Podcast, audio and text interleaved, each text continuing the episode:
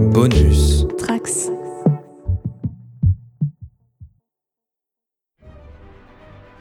Après nous avoir fait réfléchir semaine après semaine, Vendavision a laissé sa place à The Falcon and the Winter Soldier, une série bien moins subtile si on en croit ses bandes annonces. Et pourtant, le pilote nous amène à croire que des réflexions bien plus importantes et profondes sont à prévoir. Je suis Manu et vous écoutez YMCU.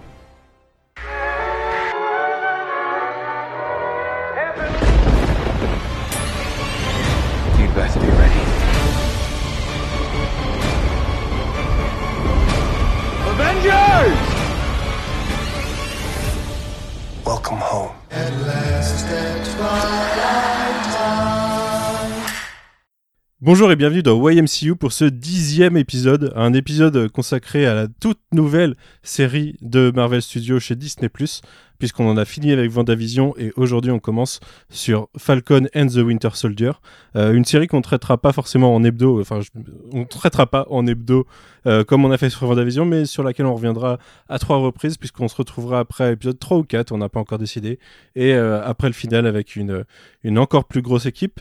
Euh, en parlant d'équipe, aujourd'hui, j'ai le retour de pas mal de personnes, puisque j'ai une nouvelle fois Océane, salut. Salut Manu, salut tout le monde. Quentin, salut Quentin. Salut. Manon, salut. Hello. J'ai le retour de Clément, salut Clément. Bonjour Manu, bonjour tout le monde. Tu vas bien? Très bien. Et pour la première fois euh, sur le coin pop et sur euh, YMCU, nous avons Nelson. Salut Nelson. Oh, bonjour les gens. Nelson qu'on a failli avoir euh, sur le coin pop il y a un an et demi puisqu'on devait faire du After Watchmen ensemble et on a été euh, on a dû abandonner à cause de la technique mais aujourd'hui c'est bon tu as pu te joindre à nous. Euh, et bien content de t'avoir et on va commencer avec toi puisque je vais te demander euh, je posais les questions euh, qu'on pose à tous les, nouveaux participants. Quel est ton rapport au, MCU d'une façon générale? Et qu'est-ce que tu as pu penser de Vendavision qui, qui était la première série Marvel Studios sur Disney+? Alors, globalement, le MCU, c'est un peu... Pour moi, c'est un peu le Harry Potter de mon enfance. Ah, Je suis assez, je suis assez jeune, du coup, j'ai 22 ans, du coup, c'est... c'est- c'est, euh, Ouais, c'est un peu le Harry Potter de mon enfance. ou Le second Harry Potter de mon enfance, je dirais. Euh, j'ai... Après, j'ai j'ai pris le train en retard. Je- J'ai commencé à partir de d'Avengers. Mhm. Je me rappelle, euh, je me rappelle bien, c'était à l'époque, euh, je devais avoir 13 ans. J'avais commencé à regarder tout ça, j'avais 13 ans, si je dis pas de conneries. Et ouais, bah, depuis 13 ans, euh, on les dévore tous euh, au ciné et dès leur sortie, quoi. Et euh, sinon, mon rapport à MCU, quoi ajouter, qu'est-ce que je peux rajouter Ouais, les, les derniers films, je les ai peut-être moins appréciés que, euh, que tous ceux de la phase 3, je les ai peut-être moins appréciés que ceux de la phase 2, hormis euh, Doctor Strange et Thor Ragnarok, et euh, mais euh, j'ai toujours suivi ça comme un petit bonbon Ouais. chaque, chaque, chaque fois qu'il y, en a un qui sort au ciné. Ouais, du coup, c'est littéralement quelque chose avec lequel t'as grandi, quoi. C'est, c'est un peu ancré dans ta vie, quoi. C'est ça, c'est ça, mais malgré que j'ai pas forcément apprécié les derniers films qui sont sortis, dont les Spider-Man, qui, qui me répugnent un peu. Mais euh, mais pour en venir, à... j'ai vraiment apprécié WandaVision, j'ai vraiment apprécié WandaVision, tous les premiers épisodes, et euh, je trouve que le format sériel, il se prête plus au au MCU actuel. Je me demande même si euh, les, les, les séries elles vont pas prendre le pas, en tout cas Mhm. au niveau qualitatif sur le sur, sur, sur les films. Ouais. Tu penses que les histoires, elles ont besoin de s'étendre un peu plus, quoi, qu'avec des films. Euh, Oui, parce que franchement, euh, je me demande si le développement de personnages, il, il est pas, il est pas.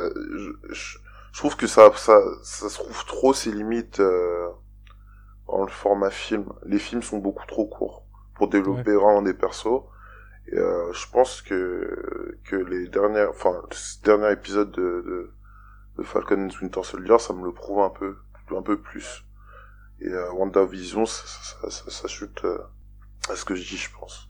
Et surtout pour des personnages très secondaires comme euh, comme ceux qui sont présentés euh, sur sur les séries pour l'instant. Ouais, ok. Et justement, Falcon and Winter Soldier, c'est une série que t'attendais, toi, particulièrement ou pas? Alors ouais, parce que globalement, je crois que le film de super-héros, euh, voilà, de, il y en a sera The Dark Knight. Je vais, je risque de, ça risque de faire euh, rigoler, mais genre euh, Winter, Soldier, Winter Soldier. Captain America's Winter Soldier, c'est mon film de super-héros favori. Ouais, je, peux, je peux comprendre, moi je l'aime beaucoup aussi. Genre vraiment, c'est, je crois que c'est le premier film du MCU où, où globalement on avait un aspect un peu plus, euh, un peu plus adulte et euh, vraiment, je, je me suis repris à, à- je remate ça, le film un peu euh, toutes les, tous les ans et euh, bah déjà c'est, c'est, le- je trouve que c'est le premier film avec euh, du MCU solo avec une vraie bande son et même si le mixage son dans le film il est pas super je, je saurais pas comment trop expliquer ça. Mais le mixage son je trouve que la, la BO elle est pas souvent posée au bon endroit sur les bonnes scènes. Ouais, j'aurais un peu du mal à expliquer mais je trouve que la BO est superbe et que euh, le rapport à la violence est, est vraiment cool.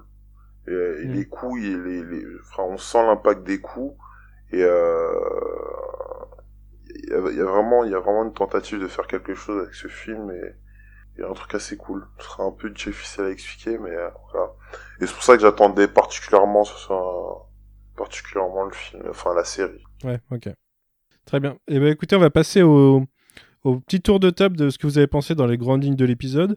Euh, J'ai pas fait d'ordre, et ben on va- dire euh, Manon. Donc j'étais pas euh, très très chaude à l'origine pour la série.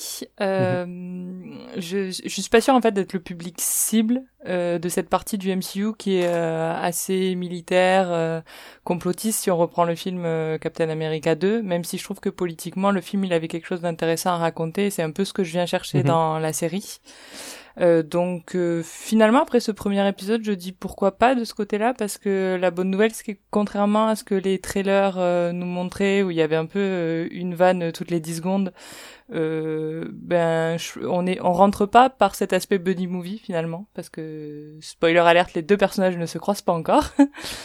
Donc même si on a cette grosse scène d'action au début de l'épisode, euh, dont honnêtement j'ai pas capté tous les enjeux euh, d'entrée de jeu, mais euh, mais voilà, en fait les dix premières minutes du coup sont pas ma partie préférée de l'épisode. J'ai beaucoup plus apprécié quand on s'est posé et quand on a exploré euh, le le background des deux personnages dont on connaît très peu la vie finalement.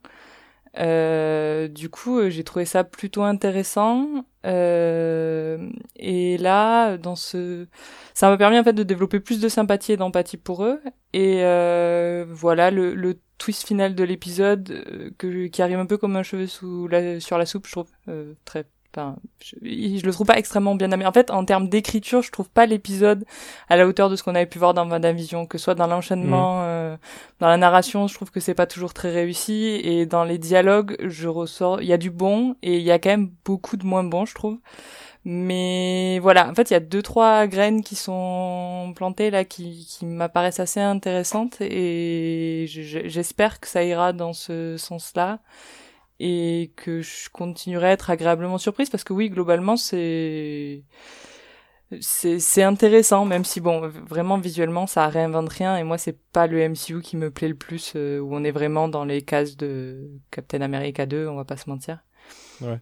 donc euh, ouais. Mais avec de nouveaux environnements aussi. Je pense surtout à l'aspect de la famille de Sam. Euh, je trouvais que de ce côté là il y avait euh, quand même une volonté de de montrer de nouveaux lieux etc donc euh, mitigé on va dire globalement Ok, très bien. Clément, qu'est-ce que t'en as pensé, toi? Alors moi j'ai j'ai bien aimé sans que ça me transcende. Bah avant euh, di- disclaimer, moi à, part Infinity War, euh, Winter Soldier est mon euh, est vraiment mon MCU préféré.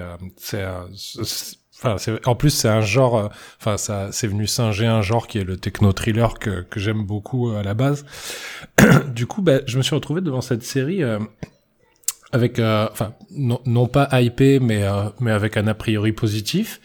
Et, euh, et en fait, je pense que le fait d'avoir vu Vendavision euh, juste avant, alors c'est pas que ça que ça que ça a euh, influencé ma- mon appréciation, mais mais euh, mais j'ai l'impression en fait, je, je crains dès le premier épisode ce que ce qui s'est passé dans Vendavision, c'est-à-dire que je trouve qu'il y a en fait il y a deux parties, il y a deux parties, enfin il y a deux deux styles qui se côtoient dans l'épi dans dans la série. J'ai l'impression c'est c'est la, la chronique un petit peu psychologisante de, de ces deux personnages. Et d'un autre côté le côté euh, techno-thriller conspirationniste euh, géopolitique euh, tout ça tout ça. Et euh, et, et je trouve que pour l'instant bah, les Tactical. deux ouais ouais tactical ouais. Ah encore que c'est c'est plus nuancé que ça le, tacti- le tactical par définition mais mais euh, mais non en fait en fait ce qui est pour l'instant je trouve que le- la la greffe prend bien. C'est-à-dire que je trouve que les les, les personnages sont sont sont approfondis comme on, comme on en parlait sur Vendavision enfin qui a l'air d'être l'intérêt de, de faire des séries Marvel. Les personnages sont approfondis et la comment dire l'intrigue géopolitique enfin d'espionnage euh, euh, se met en place tranquillement Sauf que j'en suis déjà un petit peu à serrer les fesses en me disant mais est-ce que ça va retomber comme comme la dernière enfin comme comme sur leur série précédente? Donc pour l'instant, j'aime bien sans que ça soit transcendant mais euh, et juste je finirai sur ça, c'est c'est ce que disait Nelson qui me qui m'y a qui m'y a fait penser. Euh, je sais pas si les séries sont un meilleur p- format pour euh, pour Marvel que les films, je pense que ça, ça dépend forcément du, du personnage. Par contre, ce que je me rends compte c'est que les séries aident à approfondir euh, les personnages mais par contre on perd vachement en iconisation et euh, je pense qu'on y reviendra mais par exemple moi le Winter Soldier c'est un personnage que que j'adore dans le MCU alors qu'il est souvent détesté en plus j'aime bien Sébastien Stan. Enfin je trouve qu'il il démérite D'accord avec toi, j'ai jamais bien compris pourquoi ah ouais. Non mais après sur, sur l'acteur j'ai jamais bien compris pourquoi les gens détestaient à ce point ce pauvre garçon qui, qui fait le job quand même. Mais euh, mais mais tu vois sur, enfin on en reparlera je pense mais la scène du Winter Soldier en fait m'a fait mettre le doigt sur le fait que bah, c'est c'est c'est une scène qui rend hommage au film et euh, et en même temps ça c'est vachement moins iconique. Donc euh, donc voilà il, ça ça manque de souffle épique mais il y a la profondeur que que, que j'aime bien euh, et, euh, et, et j'espère qu'ils vont arriver à, à rester sur sur cet équilibre Ok. Océane, qu'est-ce que t'en as pensé? Alors, je partais pas hyper, euh, hyper sereine, euh, même si euh, bah, les, les déclarations du showrunner euh, disaient que vraiment il voulait aller dans, euh, dans les questions de représentation politique et tout ça. Ce que ne donnait pas du tout l'impression des bandes annonces qui, je trouve, sont hyper trompeuses. Contrairement à Vendavision, qui je trouve avait les bandes annonces réussissaient à bien cerner l'aspect un peu mystery box. euh, euh, et là, je trouve que celle de Winter Soldier euh, et Falcon, je trouve que c'est vraiment le, rat des pâquerettes en matière de promotion. Du coup, j'y allais en me disant bon, bah voilà, c'est la nouvelle série. je suis intéressée à l'idée de de- d'en savoir un peu plus sur les traumas des deux personnages. Donc, qu'à ce niveau-là, je suis agréablement surprise parce que au bout de 10 ans de présence dans le MCU, voir enfin Bucky se poser deux secondes, dire des phrases euh, qui ne durent pas genre 5 secondes, mais euh, d'aller un peu plus loin euh, dans ce que dans ce qu'il est par rapport au MCU qui en a qui au cinéma jusqu'à présent pour moi on a fait peu de chagrin. J'ai trouvé ça très bien, j'étais très contente de certaines scènes, très contente de voir les difficultés auxquelles ils étaient confrontés les deux parce que bah on voit à quel point leur vie n'est pas forcément évidente. Même six mois donc après le le, le, retour euh, des, des, des gens. Donc c'est intéressant de voir qu'en matière de timeline, en fait, bah, Vendavision se déroule euh, avant Winter Soldier et Falcon. Euh, mais il m'a manqué un petit truc.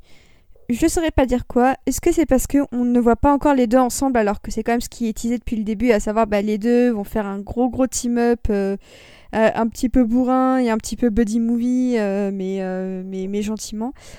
Il m'a manqué cette petite étincelle qui a fait que je suis accrochée à 100%. Donc, j'espère que c'est juste parce qu'on voit pas encore les deux ensemble et que du coup, bah, le, les, les 49 minutes de l'épisode sont plus consacrées à eux ou à ce qu'ils en sont avant de les mettre ensemble face à la situation. J'espérais que c'est juste ça.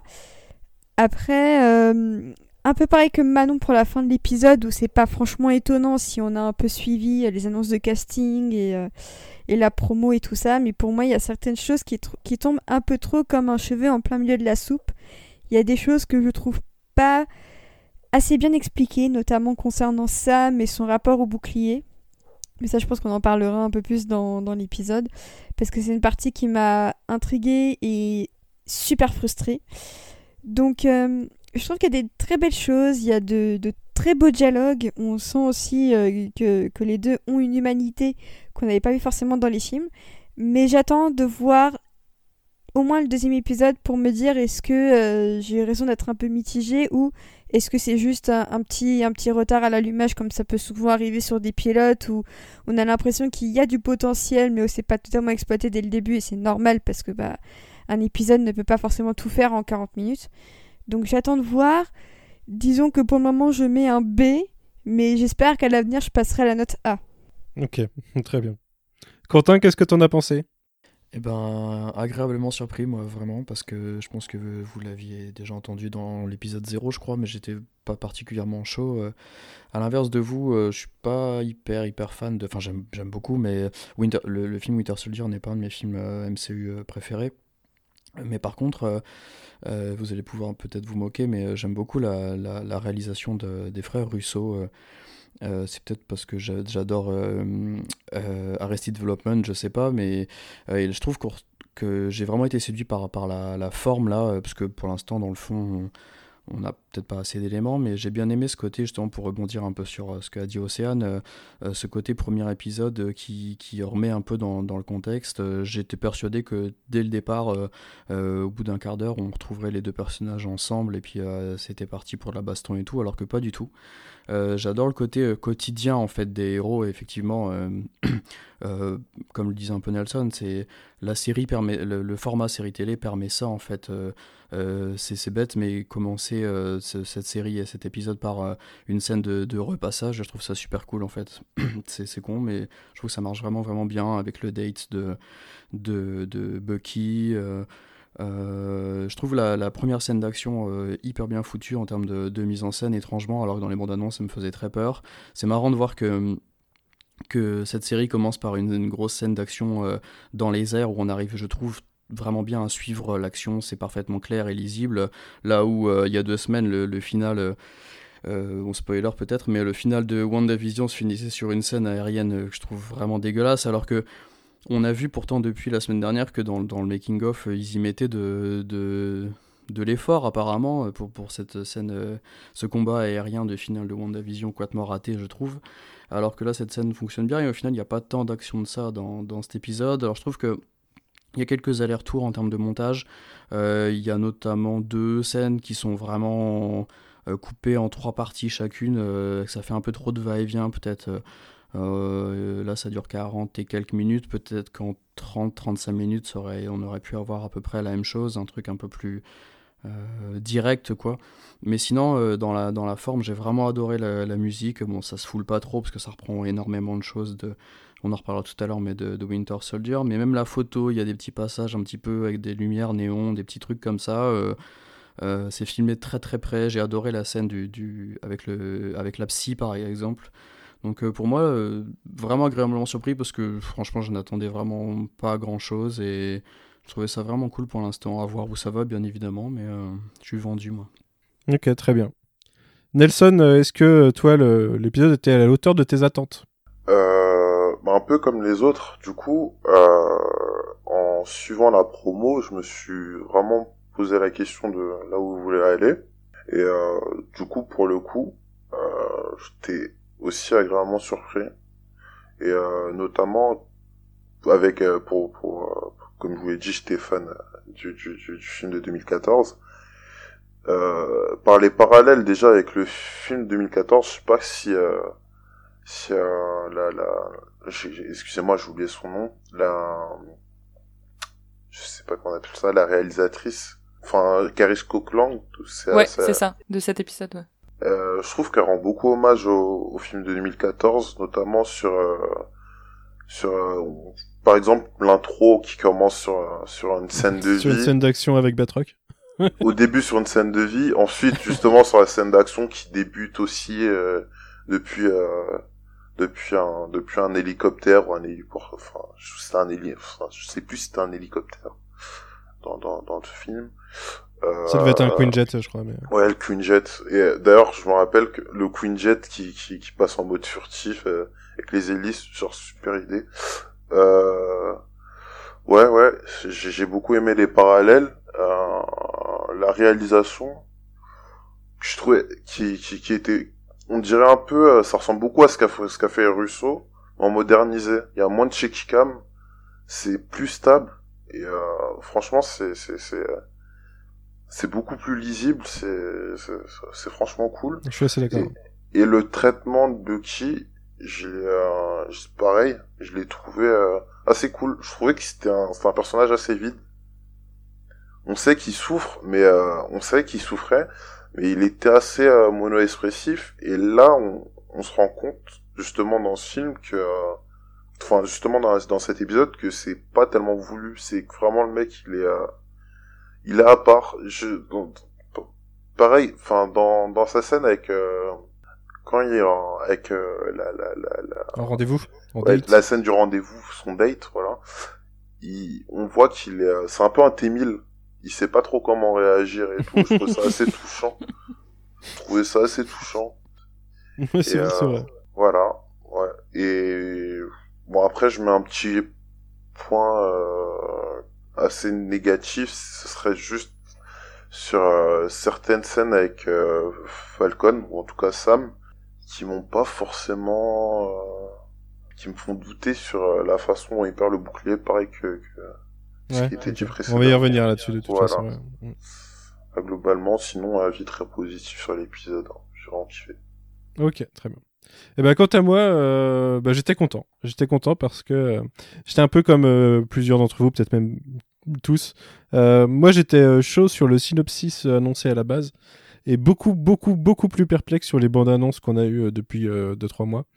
Euh, que je trouvais euh, un peu turbo débile quoi. Et ça ça avait pas l'air de reprendre euh, ce qui était annoncé du plot. Et j'ai l'impression que ce, ce premier épisode eh ben c'est le synopsis de base et que peut-être les autres ça sera du turbo débile mais en tout cas il y a eu des il y a eu des propos qui ont été lancés sur cet épisode que je trouve intéressant. Alors moi aussi je suis très fan du Winter Soldier euh, moi je, aussi, j'ai jamais eu de problème avec Sébastien Stan en Bucky, donc euh, j'étais, enfin, euh, je suis content de retrouver le personnage et euh, et je trouve que il est bien géré. Et ouais, je trouve que ça, ça, ça lance des bons trucs. J'étais très content d'avoir cette scène d'action euh, qu'on avait vue dans le trailer qui nous chauffait pas mal euh, dès le début. Euh, en effet, un gros parallèle avec le lancement de Winter Soldier, avec cette scène sur le bateau. Là, c'est dans les airs. Il y a une, une vraie, pour moi, c'est la première bonne scène d'action dans les airs du MCU. Donc, assez content qu'ils ouvrent là-dessus. C'est une bonne, une bonne note d'intention en tout cas. et puis, bah, la toute fin vient nous amener vient nous amener euh, ce qu'on attendait du synopsis de base et euh, ça soulève un message que je trouve intéressant. Euh. Moi, j'étais moins perplexe sur le choix de Sam et ce qui se passe après, du coup, mais on, va y revenir après. Toujours est-il que par contre, si on enlève cette scène, c'est juste une anecdote, mais je trouve ça assez marrant. J'ai l'impression que si on enlève cette scène de fin qui nous jette dans une certaine direction, si on prend les deux personnages sur leur premier épisode, à l'épisode 2, tu les lances sur un Heroes for Hire avec euh, Falcon et Winter Soldier, euh, ça marche totalement avec leur intrigue jusqu'ici. Les deux, les deux, ils pourraient justifier de se lancer dans un truc comme ça, et je trouverais ça assez marrant. Euh, voilà, en, en, tout cas, un avis positif d'une façon générale. Bah, Manon, est-ce que tu peux nous présenter cet épisode, s'il te plaît? Tout à fait. Je viens de me rendre compte que j'ai été parti pour oublier toute une partie de l'intrigue. Tu m'y fais penser en disant que qu'ils pourraient juste euh, aller faire des missions ensemble, tranquillou bilou. Mais en vrai, il y a une intrigue qui se développe quand même dans cet épisode. donc, pour reprendre du début, euh, donc c'est un épisode qui s'appelle New World Order. Euh, je sais pas comment il est traduit en français. Je n'ai pas eu le temps de chercher. Le nouvel ordre mondial, je crois, ou le nouvel ordre, je sais plus. Mais... Bon, on comprend à peu près. Donc, comme le disait Nelson, c'est une réalisatrice qui est derrière la caméra. Elle s'appelle donc Carrie Scogland. Euh, elle a travaillé sur euh, Boardwalk euh, Empire, euh, The Borgias, et elle a fait aussi du Handmaid's Tale, que je ne sais jamais prononcer. donc voilà, elle a quelques crédits. Et donc le, il est producteur aussi sur la série. Et donc principal euh, euh, scénariste, c'est Malcolm Spellman qui a pas mal participé à la promo en effet jusque-là ou en tout cas qui a beaucoup pris euh, la parole pour parler de la série. Et il a pas travaillé sur enfin il a un peu travaillé sur la série Empire mais pas il a pas tant de crédits à son actif ou de un peu à droite à gauche quoi Donc, pour en revenir sur cet épisode, euh, on débute sur euh, une première scène qui est un flashback audio, en tout cas, de Endgame et de la, et de la dernière discussion qu'ont Sam et euh, Steve euh, autour du, bouclier, du bouclier. Et à l'image, on voit Sam avec le bouclier. On se demande qu'est-ce qu'il va en faire. La, dernière discussion de notre point de vue. Oui, tout à fait. De pa- parce que oui, il y a une grande question de savoir ce qu'est devenu ce Captain America en vrai. C'est vrai que Mhm. je sais plus que où je l'ai vu euh, passer cette semaine sur les réseaux, mais quelqu'un demandait est-ce que Captain America est vivant ou mort? Et c'est vrai que le vieux Captain America, on sait pas trop ce qu'il est devenu. Donc euh, donc peut-être qu'on en reparlera plus tard dans la série, je ne sais pas. Mais donc on retrouve euh, Sam qui va donc faire un discours dans un lieu qu'on a déjà visité dans Captain America 2, qui est cette espèce de musée. euh, J'avoue que je, je, je sais C'est le Smithsonian. Ouais, Smithsonian à Washington. ouais. Ouais, voilà. Et du coup, il euh, il rend le bouclier. Euh, il fait un discours. euh, je ne me souviens plus du tout de la teneur du discours. Je suis désolée si ça a ému du gens. j'ai un peu oublié, mais bon, l'idée c'est qu'il revalorise Steve en Mais tant que plus, personne. c'est plus, plus tard, c'est plus- tard le discours parce que c'est. euh, Il y a la scène de. il y a la scène d'action entre les deux, ouais. Ah mince, tu, tu vois, je ne, je, je, ne- je n'ai pas les choses dans le bon ordre. Du coup, il y a la, donc ouais, ça commence vraiment par les 10 minutes d'action. Et en fait, on a le, on voit d'abord euh, Sam avec le bouclier, on a la scène d'action et après on a cette scène. Ok, je, je, je resitue. donc on a la scène d'action. Non, où je crois on- qu'on a même la scène où ils se rencontrent à. Euh, où ça, je sais plus, avec euh, son. En Tunisie, Ouais, ouais. en Tunisie, ouais. avec euh, c'est quoi to... Torres? Torres? Le nouveau Ouais, je crois que c'est Torres, ouais. C'est ça. Donc c'est extrêmement décousu, je m'excuse. Donc du coup, il y avait en premier lieu la scène d'action dont vous avez tous pas mal un peu parlé euh, en, en développant votre avis sur l'épisode, où en gros, euh, on comprend que Sam a été missionné en tant que Falcon pour une mission pour le gouvernement américain, où euh, il doit récupérer un soldat qui a été... Ah oui, c'est le, c'est le retour qui m'a beaucoup fait rire des, euh, des euh, Français qui, euh, qui sont en fait québécois. Mais ça, je me demande s'ils ont. Enfin, euh, est-ce qu'ils en ont vraiment rien à foutre Ou est-ce euh, il- Peut-être c'est- c'est un hommage à Winter Soldier, tout euh. simplement. je sais pas. C'est un hommage à Winter Soldier, c'est pas possible. On s'est tous foutus de la gueule de ça. Et, et là, ils nous font. euh, Ils nous font la même, quoi. Ouais. Avec du, le même personnage en plus. Du coup, j'avoue, je sais pas si c'est, on- on- je- enfin, je sais pas si c'est que moi ou si on comprend pas vraiment qui sont ces euh, ces gens et ce qu'ils veulent en fait. Pour moi, c'était pas très clair. Si ce n'est qu'ils avaient enlevé un mec de l'armée américaine et qu'il fallait le récupérer. Euh, avant qu'il passe la frontière, parce qu'après ça posait des problèmes euh, pour euh, pour aller le récupérer. Géopolitique, ouais. C'est une mission, euh, faut être le plus discret possible, en gros. Donc voilà, le plus important c'est qu'on comprend que Sam est au service du gouvernement américain, ce qui nous renvoie aux questions qu'on posait sur les accords de Sokovie, etc., vu qu'il faisait plutôt partie de la team euh, qui n'avait pas signé les accords. Là, on voit que quoi qu'il se soit passé, il a quand même été en discussion avec le gouvernement américain et qu'il est aujourd'hui, à l'image d'un War Machine à l'époque, euh, missionné par eux. Donc on a la scène d'action, on a la scène du discours dont je parlais tout à l'heure, où euh, où il rend le bouclier qui va être installé dans une, vitrine à la base pour justement en l'hommage de Steve Rogers plus que de Captain America d'une certaine façon même s'il parle du symbole qui était qui était Steve. Et on a surtout cette scène et ce caméo. Je sais pas si on le reverra mais avec euh, Don Cheadle dans le rôle de Rod du coup. Et ils ont euh, tous les deux une une discussion. Et dans la enfin on y reviendra plus tard mais je trouve déjà qu'il y a un aspect répétitif parce que avec Rhodes il va discuter du du dialogue qu'il a eu avec Captain avec Steve qu'on a eu nous dans la toute première scène de l'épisode. du coup, c'est quand même très répétitif parce qu'il lui répète les mots qu'il a prononcés à Steve sur le fait qu'il se sentait pas hum, que il le bouclier ne lui appartenait pas, enfin qu'il se sentait pas de le porter. Je sais plus quelle est exactement la phrase en anglais mais euh, Qui appartient à quelqu'un d'autre. voilà. Euh, donc voilà, ils se quittent en se disant, ben on, on se tient au courant. donc c'est vraiment, euh, enfin, ouais, on y reviendra après. Donc parallèlement, on va retrouver Bucky, mais d'abord dans sa forme de Winter Soldier, où euh, on se retrouve dans une mission. on- au début, on n'a pas la temporalité, donc du coup, on a une mission de du Winter Soldier qui va qui bolosse tout le monde et qui tue des gens euh, gratuitement, comme il savait si bien le faire. Et il nous En fait un grosse brutasse. voilà, un petit highlighter pour être sûr qu'il est bien en mode méchant. Et là, on a, on a euh, James ou Bucky, je sais plus comment il faut l'appeler, qui se qui se réveille ouais. et donc on comprend que c'était euh, que c'était euh, alors un souvenir ou un, un cauchemar comme ils l'appelleront plus tard vu que la scène suivante on le retrouve chez sa psy, euh, pas extrêmement coopératif. Et, euh, et donc là, on a une discussion qui est assez intéressante qu'on abordera plus tard, mais euh, les, parmi les choses importantes qu'on apprend, c'est que elle lui fait tout un travail pour. euh, là aussi, j'ai pas la traduction française de make amends, je sais plus comment Ouais, on ouais. traduit. euh, mais faire amende honorable, quoi. ouais, voilà, faire amende honorable et euh, du coup. C'est euh, un, un 12-step programme, comme on appelle ça, sauf que là, il y en a peut-être un peu moins. Et du coup, euh, on comprend que l'idée pour lui est un peu de réparer tout- toutes les missions qu'il a fait en tant que Winter Sol- Soldier. Il, essaie de les réparer d'une façon ou d'une autre. euh, euh, et du coup, il y a, y a- enfin, on en rediscutera après, mais un truc assez drôle sur le fait que euh, lui a mis en place des règles strictes qu'il suit euh, plus ou moins pas du tout, mais mais qu'il est dans cette dynamique où il a du mal à se détacher de ce qui s'est passé avant et où il doit euh, avancer et il, est, il semble un peu bloqué là où il est. La scène d'après, on est toujours euh, avec lui et on le découvre avec un nouveau personnage qui s'appelle Yori, que là aussi au tout début on ne sait pas exactement qui c'est. C'est un, un, un personnage d'un certain âge, d'origine asiatique. Et ils ont l'air d'être assez copains, là où la scène d'avant on nous dit qu'il avait pas trop d'amis, mais là pour le coup ils ont Mhm. l'air de bien se connaître. Ils vont dans, sont dans un bar euh, resto euh, en train de manger des trucs qui ont l'air trop bons et qui nous donnent tous envie d'être au restaurant. Et le gars en question, Yuri, essaie de le caser avec la serveuse, ce qui amènera au fameux date dont on parlait euh, en introduction.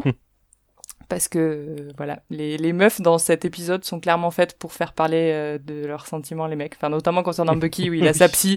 euh, ouais. Et à chaque fois, lui, il est hyper réticent à... Il parle pas, en fait. C'est des meufs qui lui parlent et qui explicitent ses sentiments à lui, quoi. Ex- Exactement, sur la scène du date, c'est incroyable. Donc voilà. Après, je pense qu'on retourne du côté de Sam et on va le voir. Alors, je crois qu'il évoque sa sœur et ses neveux dès sa scène avec euh, James, avec euh, James Rhodes. Mhm. Ouais. Et là, on le retrouve chez sa sœur, du coup. Donc là, c'est cool d'être introduit à, à la famille Wilson. En Euh, Louisiane, du coup. Ouais, exactement. D'où le fait que je trouve qu'il y a un, un nouveau euh, paysage, un nouvel environnement et c'est assez cool pour le coup. Et euh, donc, euh, on voit toute la petite famille et très vite, on va voir l'enjeu des difficultés fin- financières que traverse euh, sa sœur et qui traversent tous un peu. Donc, l'idée, c'est qu'on apprend que donc Sam, euh, forcément, faisait partie des gens qui avaient subi le snap et qui ont disparu pendant cinq ans. Là où on comprend que sa sœur et ses neveux euh, sont restés et que c'est pas parce qu'ils sont restés que c'était plus simple, bien au contraire. Et elle est plus que jamais en difficulté financière et elle veut vendre le bateau familial, ce qui euh, tracasse Sam, qui tient pour des raisons évidentes d'attachement familial, etc. Donc il y a un enjeu qui se crée entre eux de, de comment on résout cette situation, et ils vont euh, dans une banque, parce que Sam insiste, pour euh, demander un crédit. Et c'est le retour des euh, connards euh, bureaucrates qui, euh, malgré le fait qu'ils reconnaissent Les meilleurs, euh, les meilleurs super vilains.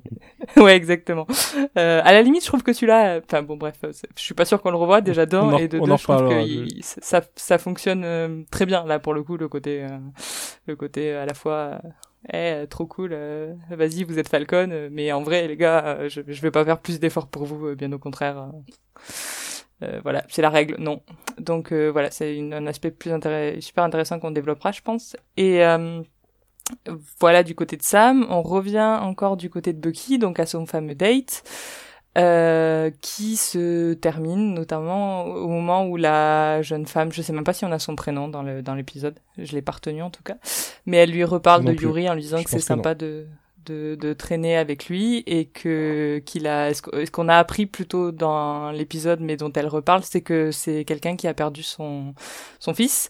Et, euh, et le plus violent c'est de pas savoir pourquoi. Et en fait là on a ça on sent que ça déclenche quelque chose chez euh, chez Bucky qui quitte précipitamment euh, le date en question et va chez Yuri. Et là euh, au moment où Yuri ouvre euh, la porte on se rend compte que l'image de il a un hôtel plus ou moins installé en mémoire de son fils et que en fait euh, son fils c'est une des personnes qu'on a vu le Winter Soldier tuer dans le tout premier euh, dans le flashback de plutôt au début de l'épisode. Donc euh, voilà. J'avoue que si j'avais été plus réveillée, je pense qu'on peut deviner tout ça euh, avant que ce soit révélé, mais j'étais complètement claquée de ma journée et du coup j'ai fait mais Manon enfin c'était une évidence parce que pendant tout l'épisode je me suis Ouais, dit mais moi, je, moi, je trouve qu'il y avait une autre piste euh, qui était possible et je m'attendais à l'autre piste. et Du coup, j'étais un peu surpris. Ah bon, du coup c'est pas que moi parce que sur le coup je me suis dit mais est-ce que c'est si bien écrit ou est-ce que juste c'est moi qui suis pas réveillée donc euh... mais du coup c'est enfin émotionnellement je trouve que ça a fonctionné très bien sur moi. Mais bon, on y reviendra après. Et donc la toute dernière partie c'est je crois si j'ai rien oublié c'est donc la fameuse révélation qui enfin la révélation le plot twist qui arrive comme on disait un peu bizarrement en fin d'épisode où c'est la sœur de Sam qui lui dit viens viens viens voir un truc à la télé. Et là à la télé il y a un début de conférence de presse d'un gars, euh, je sais pas si on le connaît ou pas, je me souviens même plus, qui annonce que euh, l'Amérique a besoin de son symbole, a besoin d'un d'un représentant, Mhm. euh, blablabla. Et là, il nous présente un merveilleux tout nouveau Captain America avec euh, un beau costume et le beau euh, et le beau bouclier, mais tout blanc. Et et voilà. Et a priori, on sait pas, on pas trop demandé à Sam son Mhm. avis quoi. si ce n'est que la phrase "On est très content que vous nous rendez le bouclier" prend une nouvelle euh, une- un Une nouveau sens. Mais voilà. Ouais, ça plus le discours justement qui annonce le nouveau Captain America. Alors je suis navré de t'annoncer que t'as oublié des trucs, mais c'est pas grave. on Ouais, je suis désolée.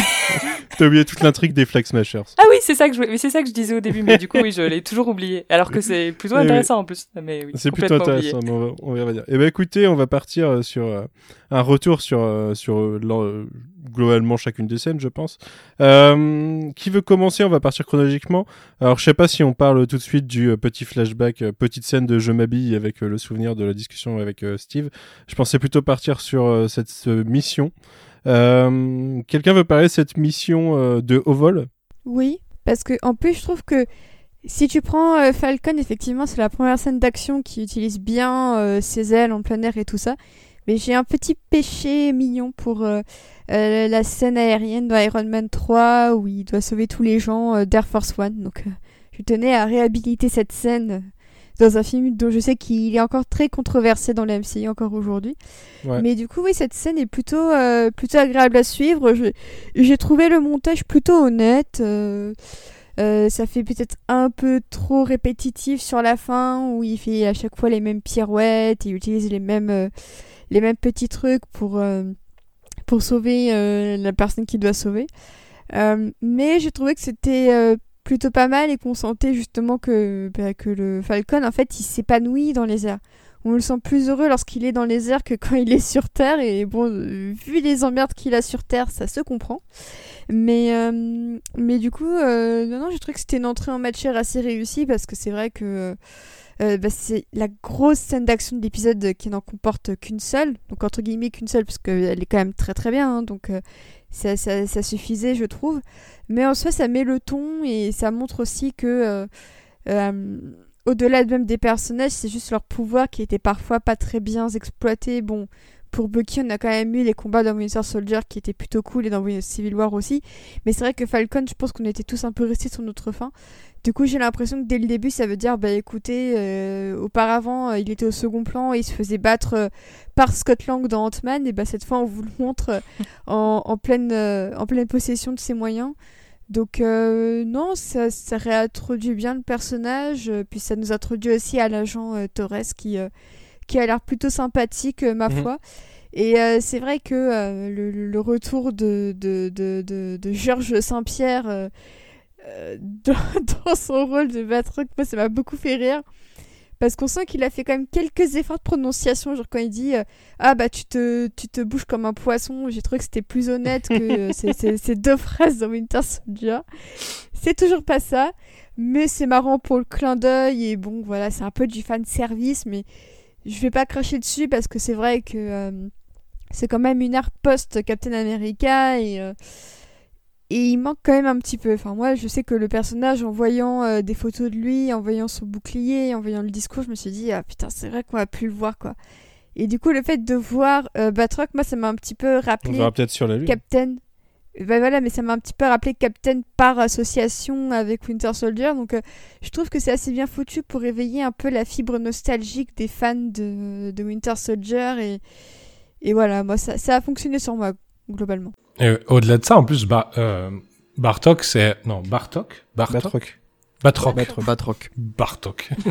euh, Batroc, c'est euh, c'est le c'est c'est l'inverse opposé de, de de Cap à la base. Moi j'aimais enfin même s'il était anecdotique dans euh, dans le film, euh, je trouve ça intéressant qu'il l'ait ramené parce que ça reste enfin Captain America c'est le patriote ultime alors que Batroc c'est le mercenaire ultime. Donc euh, moi je trouvais Mhm. que ça avait du, ça avait du sens. Euh, juste, moi, si je peux continuer pour rebondir sur un euh, sur un truc qu'a dit euh, qu'a dit Océane, euh, je trouve que Marvel il continue à faire un truc. Enfin, récemment, je regardais une vidéo du du Nerdwriter qui parlait de la différence entre le, le DC EU et le MCU. Et c'est vrai que le, le traitement des pouvoirs et des et des personnages, enfin Marvel, ils ont toujours eu, en tout cas, ça, ça marche pas tout le temps, mais ils ont ce souci d'être inventifs.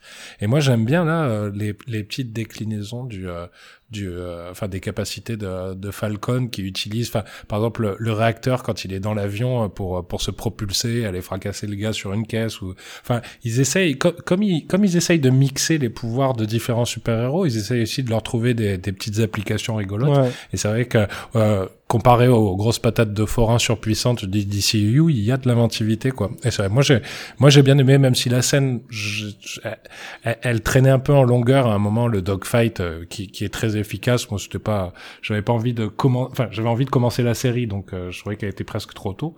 Mais euh, mais c'est vrai qu'en tout cas elle est euh, c'est inventif, il, il se contente pas du, du strict minimum. Moi j'ai bien aimé ça. Ouais, moi, c'est une Et, scène euh, que j'aime. Euh, Vas-y. Non, je voulais juste dire que Clément avait parlé de, de, de fracasser et j'étais vraiment surpris de voir à quel point euh, dès l'intro c'était quand même bourrin avec les guillemets qui vont avec, mais dans le sens où euh, on voit que le personnage n'hésite pas à. Bah, je pense qu'il y a des gens qui, enfin c'est sûr même qu'il y a des Ah gens oui, qui sont tue, morts hein. en fait. Bah, il Ouais, tue ouais, euh, Et, et ça, ça m'a quand même euh, assez surpris. On verra où ça va, s'ils en reparlent ou, ou quoi, mais euh, j'avais pas l'impression que Sam c'était un personnage qui allait jusqu'à qu'à tuer comme ça, mais allons-y. Bah, il est en mode soldat, hein, c'est sa mission. Euh, il- Euh, Ouais, c'est glo- ça. ouais. Globalement, je crois que les gens, ça- à chaque fois, j'ai l'impression que euh, les gens, ils oublient que, et je crois qu'il y a une différence fondamentale avec les comics et euh, le MCU, c'est que euh, dans tous les films, euh, dès le premier film, Sam, il a, il a des, euh, il a comment ça s'appelle des scorpions. Il a des armes. euh, Ah des il a, Uzi ou il a des Uzi, ouais. Ouais, ouais, il défouraille, ouais. Il a carrément des Uzi. Et euh, ça a jamais vraiment été traité dans le MCU, mais tout, absolument tous les héros, à part Spider-Man, je crois, euh, aucun souci à tuer. Ouais, je me souviens de l'impact des coups de pied de Cap, euh, Cap dans la scène d'introduction sur le bateau. À mon avis, il y en a quelques-uns Ah qui ouais. perdent des vertèbres. Même hein. dans, mais de toute façon, contre les l'Hydra dans Cap 1, c'est la guerre, il tue aussi déjà, hein, en tant que Captain America à ses débuts, quoi. Et Oui, après, mais là, c'est la euh, guerre, Oui, sur, sur Winter Soldier, il défonce tout le monde aussi, ouais. Mais ouais, je crois que c'est l'aspect soldat en fait, ça nous a un peu justifié dans l'MCU dès que les gars sont des ont cette dimension euh, soldat parce qu'ils sont euh, vétérans ou parce qu'ils sont toujours dans ce dans, dans cette optique-là, c'est un peu justifié. mais même, que- euh, Même Iron Man des Iron Man 1, euh, il va dans un autre pays, il défonce Oui, tout mais le monde. lui, euh, il vend c'est- des armes, donc il est un peu C'est pas un irrécupérable. soldat, tu vois, le mec, c'est juste un civil qui s'est créé une armure, il va dans un autre pays et tuer des gens, quoi. Et Ouais. bizarrement, tu vois, avec Iron Man, c'est ça, ça se perd un peu avec le temps. Je, dans, je crois, c'est à partir de d'Edge of Ultron, il utilise des, euh, ce qu'il utilisait comme arme létale, il les réutilise et je me rappelle quand il a dans la première scène euh, d'Avengers Edge of Ultron, une arme qui euh, dont il se servait dans Iron Man 1 pour tuer. Je ne sais pas si vous vous rappelez des, euh, des Ah, trucs, à la place. hein. voilà, il envoie des sortes de de bas et de billes. Ouais. de billes Là où il avait des mini, des mini Ouais. missiles, des trucs comme ça dans le premier. ouais. C'est, c'est, c'est, ça, c'est marrant. Mm, en effet. Ju- Juste pour moi, pour finir sur, sur cette scène, parce que je n'ai pas grand chose de plus à dire, mais par contre, je trouve qu'il y a un truc. Alors, je sais pas si c'est moi qui hallucine, parce que c'est, enfin, c'est pas une de mes marottes, mais c'est quelque chose, un sujet auquel je me suis intéressé, mais j'ai l'impression qu'il y a une, euh, euh, comment dire, qu'il y a une vision ultra positive de l'armée américaine qui me laisse penser qu'il y a eu sûrement du, prêt- du prêt de matériel et euh, du- Bien sûr, c'est sûr. Mais là, c'est c'est presque, je trouve presque un peu trop. Le personnage de Torres, c'est vrai qu'il est, il est mignon, il est sympathique, mais c'est, il y a un forcing de l'armée, euh, de l'armée américaine qui a, qui là, à mon avis, va plus être. Je pense pas qu'on, on, on, on, on verra des trahisons ou des styles euh, l'Hydra les a noyautés. C'est, on va avoir une, une version hyper pa- patriotique de, de la représentation de l'armée US. Quoi. Mm. Je pense que ce sera nuancé avec les épisodes et avec ceux de John Walker. Je pense vraiment que c'est, juste pour les premiers épisodes, un peu comme, euh, bah, un peu comme euh, dans The Winter Soldier, quoi. Au début, euh, on se pose pas tellement de questions et plus ça avance, plus euh, plus euh, plus ça va ça ça ça, va en se effet, ouais, c'est le film qui fait remettre en question Cap euh, envers sa, sa hiérarchie et puis euh, et ça, ça se dévoile au fur et à mesure. ouais. Ouais, mais est-ce que, euh, est-ce que là, le cap, euh, le méchant cap, ça va pas être l'objet des politiciens, alors que l'armée, elle, elle reste intègre et tout ça? Enfin, je- j'ai l'impression qu'on se dirige vers ça, parce que c'est- on dirait que c'est vraiment un, un outil de politicien à la fin, dans la petite scène qui nous le présente à la fin. Quoi.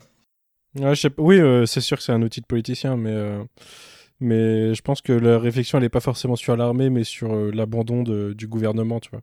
Et, Ouais, et je sais pas si je trouve que l'armée en effet elle est mise, elle a un bon visage dans, dans cet épisode. J'ai deux petits trucs à dire sur cette scène. Si, c'est vraiment très petit, mais il y a, un- en plus on parlait d'Iron Man il y a deux secondes. Il y a un truc qui me perturbe et je crois qu'il le faisait déjà dans Civil War, mais le fait qu'il utilise, euh, il appelle Red Wing son, du coup le drone qui s'échappe de son costume euh, pour aller faire des trucs Mhm. et il lui parle comme euh, si c'était une intelligence artificielle presque. Euh, Il y a le même, le même syndrome que, ouais, mais du coup c'est hyper répétitif. C'est tous les personnages sur Iron Man maintenant dans le MCU, c'est euh, parce que c'est Ouais, ils ont tous un, un, un- qui et aide, ouais. je trouve que ça commence. Il me semble que oui, c'était déjà le cas dans Civil War, mais ça, ça me, enfin, ça me chagrine de plus en plus ce côté. Euh, genre, on peut pas avoir un héros qui se bat tout seul. Il faut reproduire le fait qu'il discute avec son intelligence artificielle, quoi. C'est. Mais tu te rends compte qu'on va avoir une série Iron Heart, euh, Ouais. c'est à la base du perso aussi. Ouais.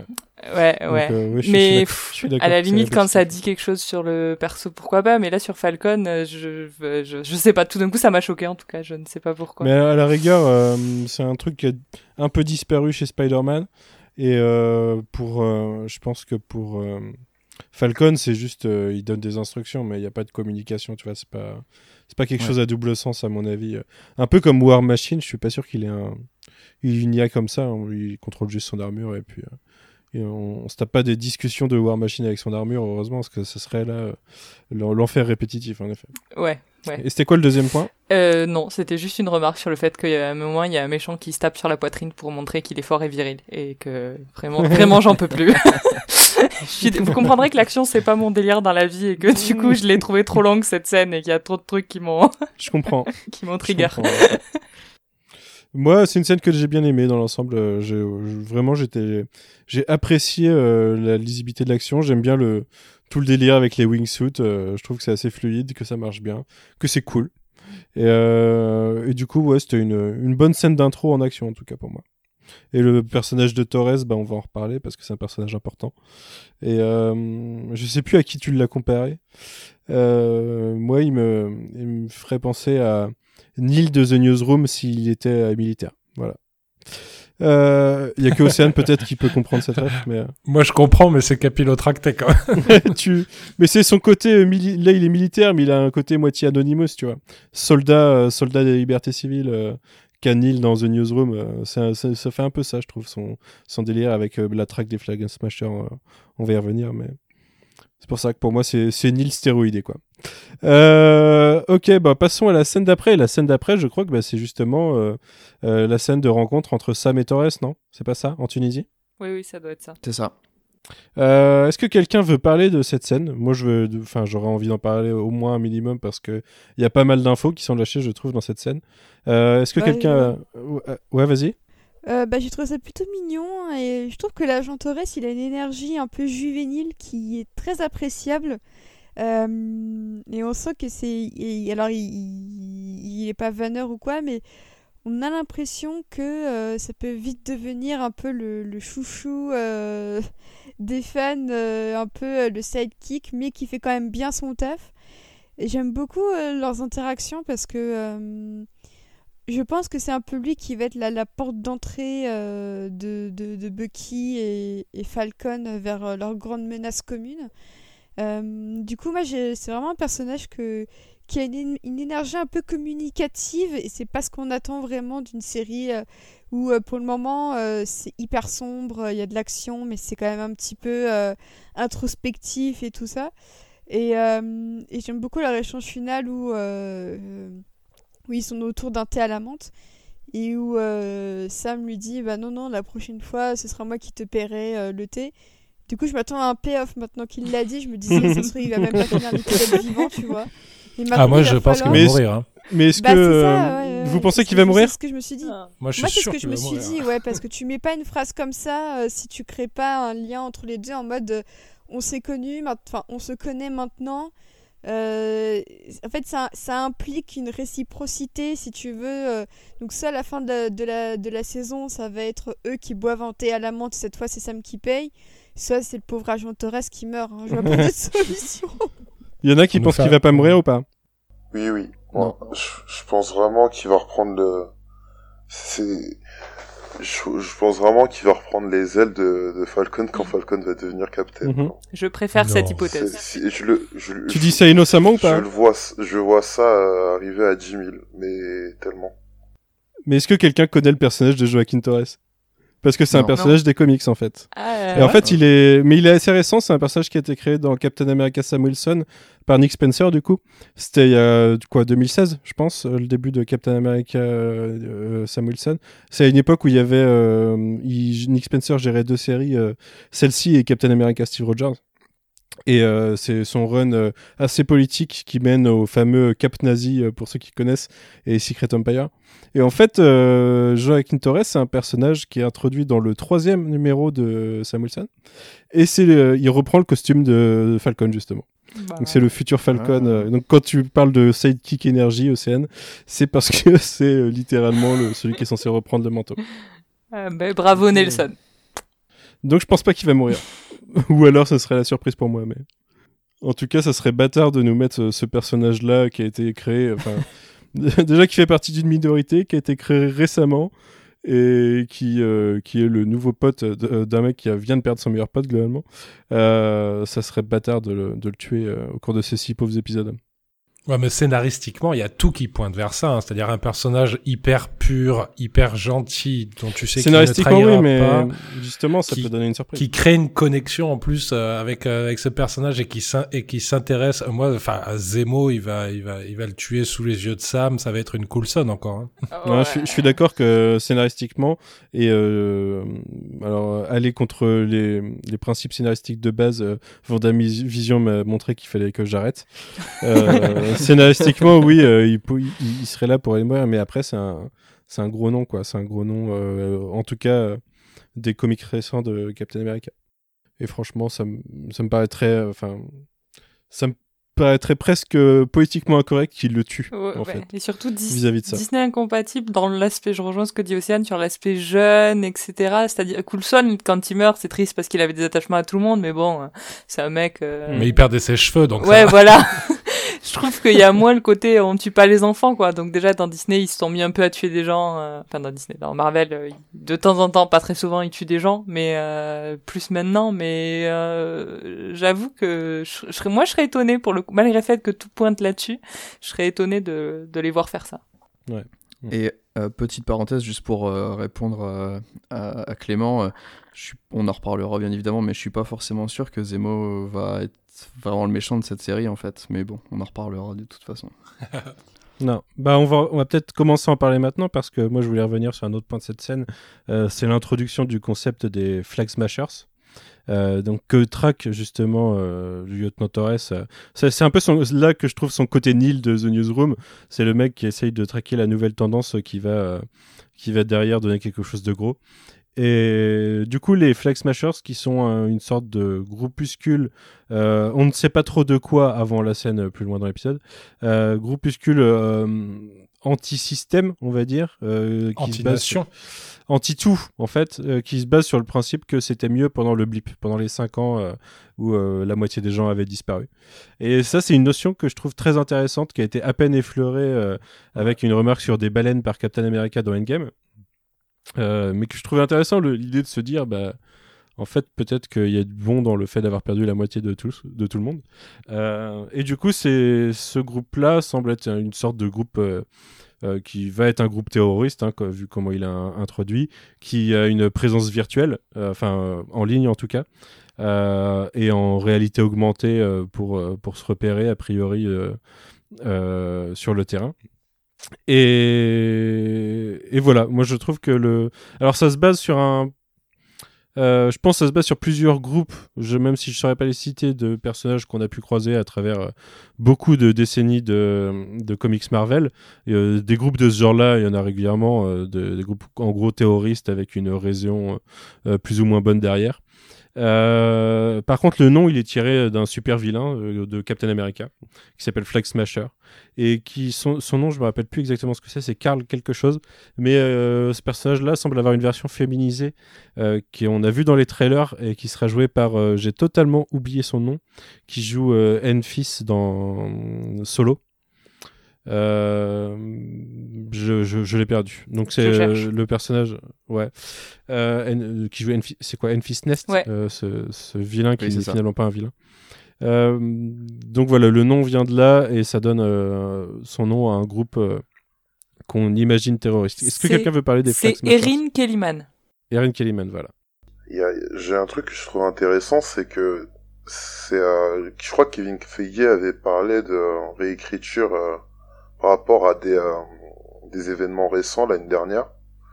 Et euh, je pense vraiment que c'est un, un- parallèle. Le parallèle il est fait avec euh, le mouvement des QAnon mais inversé. Les, ça parle de Ouais. nouvel ordre mondial.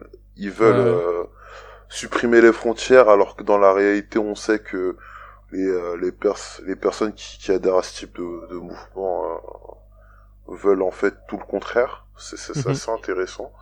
Et euh, ouais, j'ai trouvé ça intéressant. Euh, Ça fait partie de, tout ce côté techno-thriller dont parlait Clément tout à l'heure. Euh, ouais, je pense que, en effet, c'est ouais, une sorte de. Est-ce qu'on. Est-ce que c'est des islamo-gauchistes du coup ou pas? Et je pense vraiment qu'il y a- quelque chose à dire et que, comme, bon après, pas, pas comme dans la réalité, ces personnes-là, je pense qu'elles ont pas grand chose à dire. Et je pense que, que dans, dans le cadre de la série, je suis sûr que, euh, ce sera au moins un peu, euh, un peu plus nuancé. Ouais. Et puis de toute façon, on n'a aucune idée encore de quel est le vrai but et comment est organisé ce groupe euh, au final. Ça, ça sera un élément important de, de comment faut lire, enfin comment faut l'interpréter.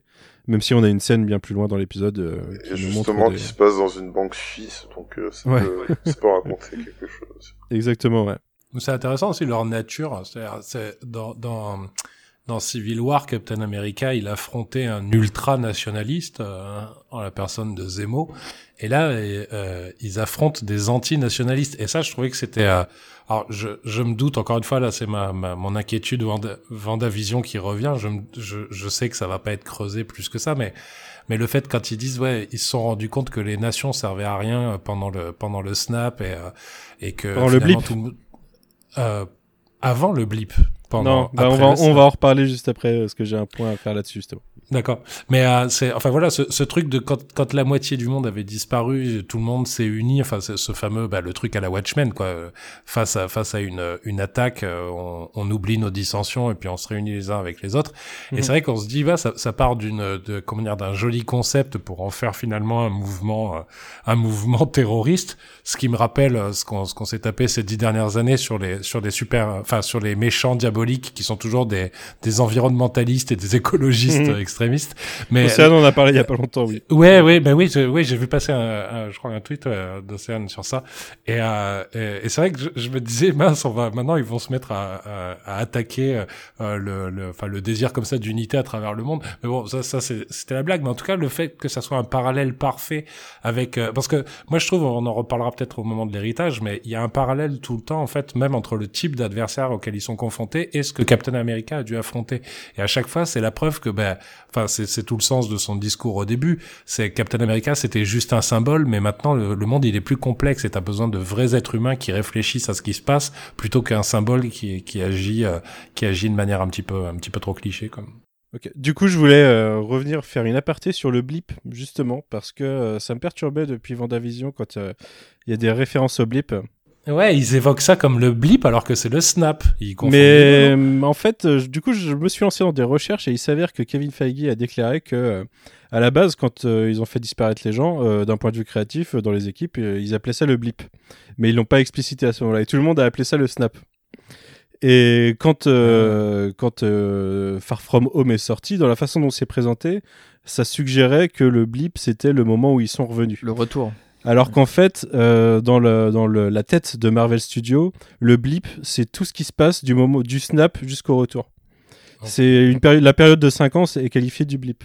Sauf qu'ils ont semi-redcon ça avec Far From Home parce qu'ils se sont rendus compte que tout le monde appelait le début le snap. Mais euh, j'ai l'impression que sur les séries d'après, ils sont partis sur leur idée d'origine et le blip, ça désigne euh, le, Les le moment, les 5 ans où euh, il y a la moitié des gens qui, sont dispa- qui ont disparu. C'est pour ça que dans Vendavision, quand Hayward disait on a perdu la moitié Oui, de notre personnel pendant le blip, c'était pas parce que au moment où ils sont revenus, il y a eu y en a qui ont pété un plomb ou autre. C'est juste qu'ils ont perdu la moitié de leur personnel à ce moment-là. Et que j'imagine que derrière, ils ont dû reconstruire et que ça a été plus compliqué. Quoi. Mais euh, voilà, le blip, du coup, c'est l'ensemble. Et euh, ce qui, ce qui, euh, ce qui, pour ça qu'ils disent que les Flag Smashers, les Flag Smashers préféraient le monde pendant le blip, c'est parce que ils sont pas plantés. C'est juste que Marvel a appelé ça comme ça et que nous, on a malheureusement collectivement donné un autre nom à, à l'événement pendant longtemps. Quoi. Voilà, c'était la partie blip. Euh, merci euh, d'être venu à ma TED Talk. Euh, Non, mais c'était important, c'était pas clair dans ma tête non plus. on a, on a justement euh, petit, euh, petit point Steve Rogers pendant cette discussion, puisque Torres demande ce qu'il est advenu de, de Cap et que Sam laisse planer le doute. Et on a une petite, un petit clin d'œil au fait que Cap serait sur la Lune à nous surveiller. Alors, je sais pas comment vous l'avez interprété. Moi, j'ai vu ça un comme un clin d'œil au, au, au Watcher euh, qui a été le Winter Soldier et qui a été Nick Fury. Euh, mais je sais pas si dans les comics, Cap a été sur la, la Lune à un moment à nous surveiller ou pas. Pour moi, c'était plus du Nick Fury. Euh, mais bon, euh, voilà. Je sais pas si vous aviez autre chose euh, là-dessus. Hmm, Non. non. a priori. Bah, du, coup, du, coup- du coup, alors, est-ce que Steve Rogers est mort ou pas? Bah, Euh, alors, je sais pas.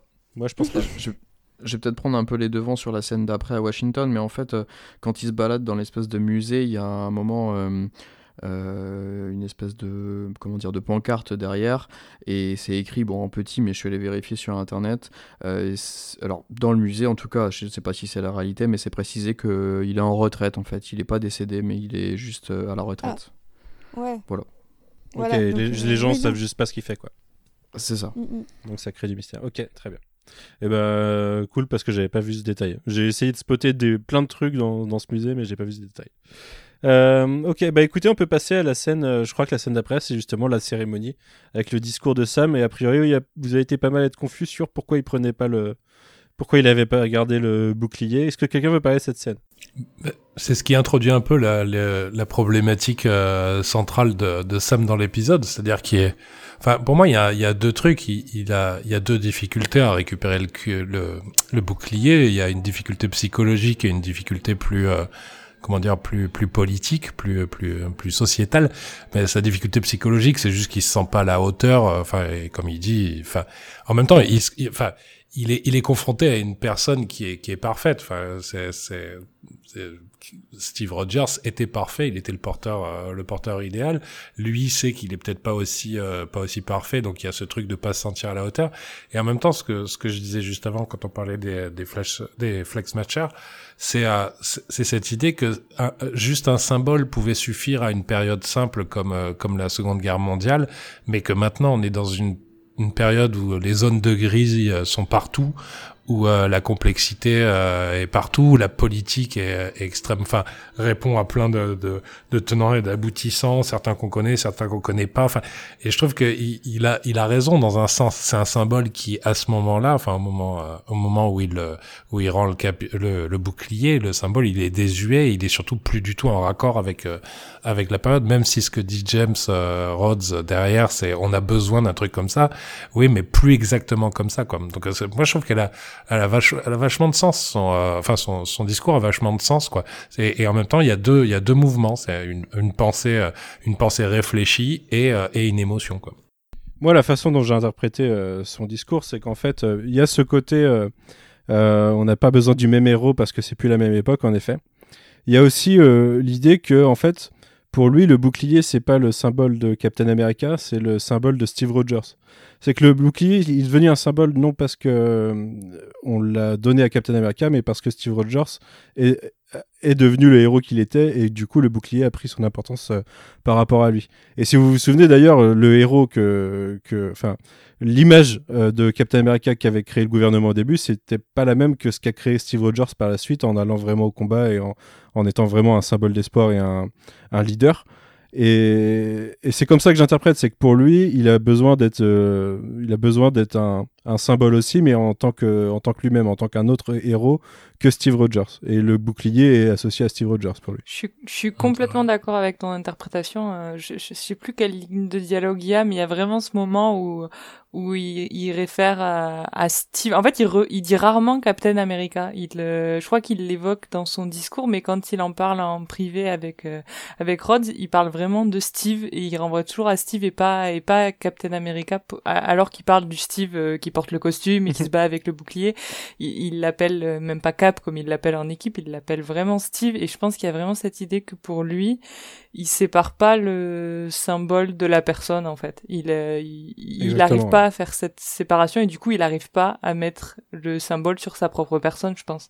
Ce qui n'enlève pas le fait qu'en effet il a cet aspect euh, euh, super héroïque et même patriotique euh, qui qui reconnaissait dans dans Steve, je pense, mais euh, mais il, il, se voit pas reprendre ce, ce symbole parce que pour lui, il est attaché à une personne et et il a pas mm. encore fait le pas. Mais je l'ai vraiment compris comme toi.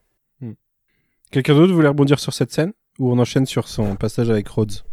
Non, non, bah j'ai l'impression que c'est un peu le discours du renoncement, euh, mais moi j'ai l'impression qu'il nous manque quand même un truc qui nous connecte depuis. Euh, la dernière séquence dans Endgame avec lui et Steve à ce moment-là, six mois plus tard. Et euh... en fait, pour moi, il y a quelque chose qui, qui...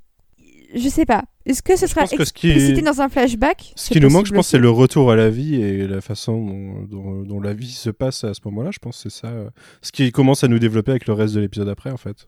Ouais, je suis d'accord. Mais en soi, je trouve que quand euh, t'as as quand même bien suivi tout le MCU, je trouve que c'est assez brusque comme, euh, comme décision.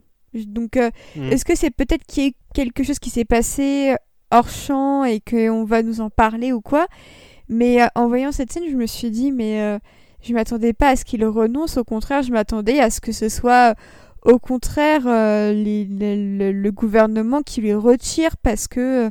et du coup, ça m'a un peu, ça m'a un peu perturbée de le voir renoncer comme ça, alors que je m'attendais peut-être à un Sam plus combatif. Et peut-être aussi que c'est intéressant de voir pourquoi finalement il, il pas et qu'il laisse tomber. C'est, très intéressant parce que ça va tout, tout, l'intérêt de la série a priori ça va être de montrer qu'il, au contraire il est digne du, du, bouclier et que oui il le mérite et que oui euh, on a besoin effectivement de changement avec Captain mais que ça se fera avec lui et non pas avec un un autre mec blanc, si je puis dire. Mais, euh, mais je sais pas, j'ai trouvé qu'il y avait quelque chose qui était, euh, comment dire en anglais, something is off en fait. Et j'arrive pas à me retirer ça de la tête et ça m'agace profondément en attendant d'avoir une explication. Mais là, où je suis complètement d'accord avec Océane, c'est que moi c'était un des trucs que je n'aimais pas dans le titre euh, Falcon and the Winter Soldier. J'étais là pourquoi Falcon en fait dans ma tête? Je pense qu'en tant que spectateur, elle est tellement belle la scène entre Steve et euh, Sam à la fin de Endgame que dans notre tête c'était complètement acté que que Sam acceptait le bouclier parce qu'on le voit accepter le bouclier et donc dans notre tête on a fait le pas suivant je pense moi la première et en fait on se rend compte que dans l'épisode eux ils préfèrent insister sur la fameuse phrase qu'ils répètent déjà deux fois qui est que ça ne lui semble mmh. pas euh, bien ça ne lui semble pas donc ouais. donc quand, je trouve qu'il le justifie bien dans cet épisode mais mais mais je comprends tout à fait ta réaction parce que parce que ça ça m'oblige à relire la fin d'Endgame différemment en fait. Euh... bah, le problème d'un film comme Endgame, c'est que tu peux pas donner le, le temps de développement, de réflexion à tous les personnages qui mériteraient. Oui. Et là, c'est un peu une redcon de cette bah... réflexion. De... Au final, il a eu le temps ouais, de réfléchir. Quoi. Il avait une période de rétractation. Parce qu'encore une fois, pour moi, dans Endgame, on ne sait pas assez qui est Sam Wilson, ce qui fait que moi, je me suis pas posé la question de, de si ça lui plaisait ou pas de récupérer le bouclier. Ça, je l'ai pris comme un fait, quoi. Si parce que c'était ouais. une volonté ouais. de Steve, du coup, tu le prends un peu comme comme un fait. Et en, et en fait. Euh, je, je me rends compte, alors c'est peut-être que moi, mais qu'en effet, je me suis pas trop posé les questions pour Sam et que eux, c'est ce qu'ils essaient d'aborder après. Je, je suis d'accord ouais. avec Océane aussi sur le fait que qu'il faudra quand même que ça amène une réflexion assez intéressante parce que parce que parce qu'on en rêvait beaucoup de ce de ce qu'il embrasse le symbole du bouclier, ce qu'il fera sûrement à la fin de la série. Mais c'est bizarre du coup en effet de Mm. le voir le rendre littéralement dans le premier épisode. Mais voilà, c'est juste que la série elle est là pour nous montrer son chemin vers l'acceptation, mais euh, en fait pour découvrir des bonnes raisons d'accepter le, le bouclier. Et le- la fin de l'épisode, je pense, commence à ouvrir ces raisons-là. On en reparlera tout à l'heure. Mais, euh, mais c'est son chemin, euh, chemin vers cette décision. Clairement, la série elle est là pour ça. Et je pense aussi que euh, scénaristique- scénaristiquement, ça aurait été très très compliqué de que euh, vu que, vu le, le développement qu'avait le personnage avant et euh, de, de lui filer le bouclier tout de suite comme ça, ça aurait été j'aurais j'aurais trouvé ça un peu gratuit. Euh, le parcours qu'a Steve pour euh, devenir Scale Captain, et, il est long. Et je trouve vraiment que euh, qu'avec la fin d'Endgame, qu'on voit directement Falcon être euh, Captain America comme ça, j'aurais trouvé ça un peu facile. Et je trouve Ouais. ça cool que euh, qu'il y a un parcours un peu différent euh, du, du premier Captain, puisque l'époque est différente, et que euh, que que que- qu'il qu'il lui aussi soit soit confronté à à des à des, soucis personnels et qu'il arrive à ce statut de Captain. Quoi. Je trouve ça sympa. Ouais, c'est- c'est- je suis complètement d'accord avec Nelson. Moi, je, à, à chaque fois que je me refais, euh, que je me refais notamment la saga Captain, j'ai j'ai- l'impression que Captain America est 100% Captain America quand il apparaît sur le quai de la gare euh, en Allemagne dans Infinity War. C'est avant ça, il est un Captain America en construction, quoi. Euh, et c'est vrai que ouais, Nelson il a raison. On n'a pas, c'est que le début du parcours de, de, Sam pour pour devenir ce qu'il va devenir. Quoi. Tout à fait. Euh, en tout cas, cette, ce bout de, enfin, ce discours se termine avec le "It was the right decision" euh, par ce personnage très fourbe euh, que je je sais pas ce qu'il est. Il est peut-être conservateur du musée ou il est politicien, je sais pas. Mais pour lui, c'est une bonne décision que Sam ne- décide de redonner le bouclier. Euh, du coup, ça enchaîne avec euh, cette petite scène. euh, le- on avait le petit caméo de Rhodes qui nous était montré pendant le discours. Euh, donc, on a le droit à la petite discussion entre les deux euh, que je trouve euh, intéressante, ne serait-ce que parce que pour moi, la dernière interaction entre les deux, c'est quand euh, ils se battaient dans Civil War et que Rhodes s'est fait euh, briser la colonne vertébrale euh, en poursuivant Falcon. J'y ai Oui. même pas pensé. C'est Mais oui. c'est vrai.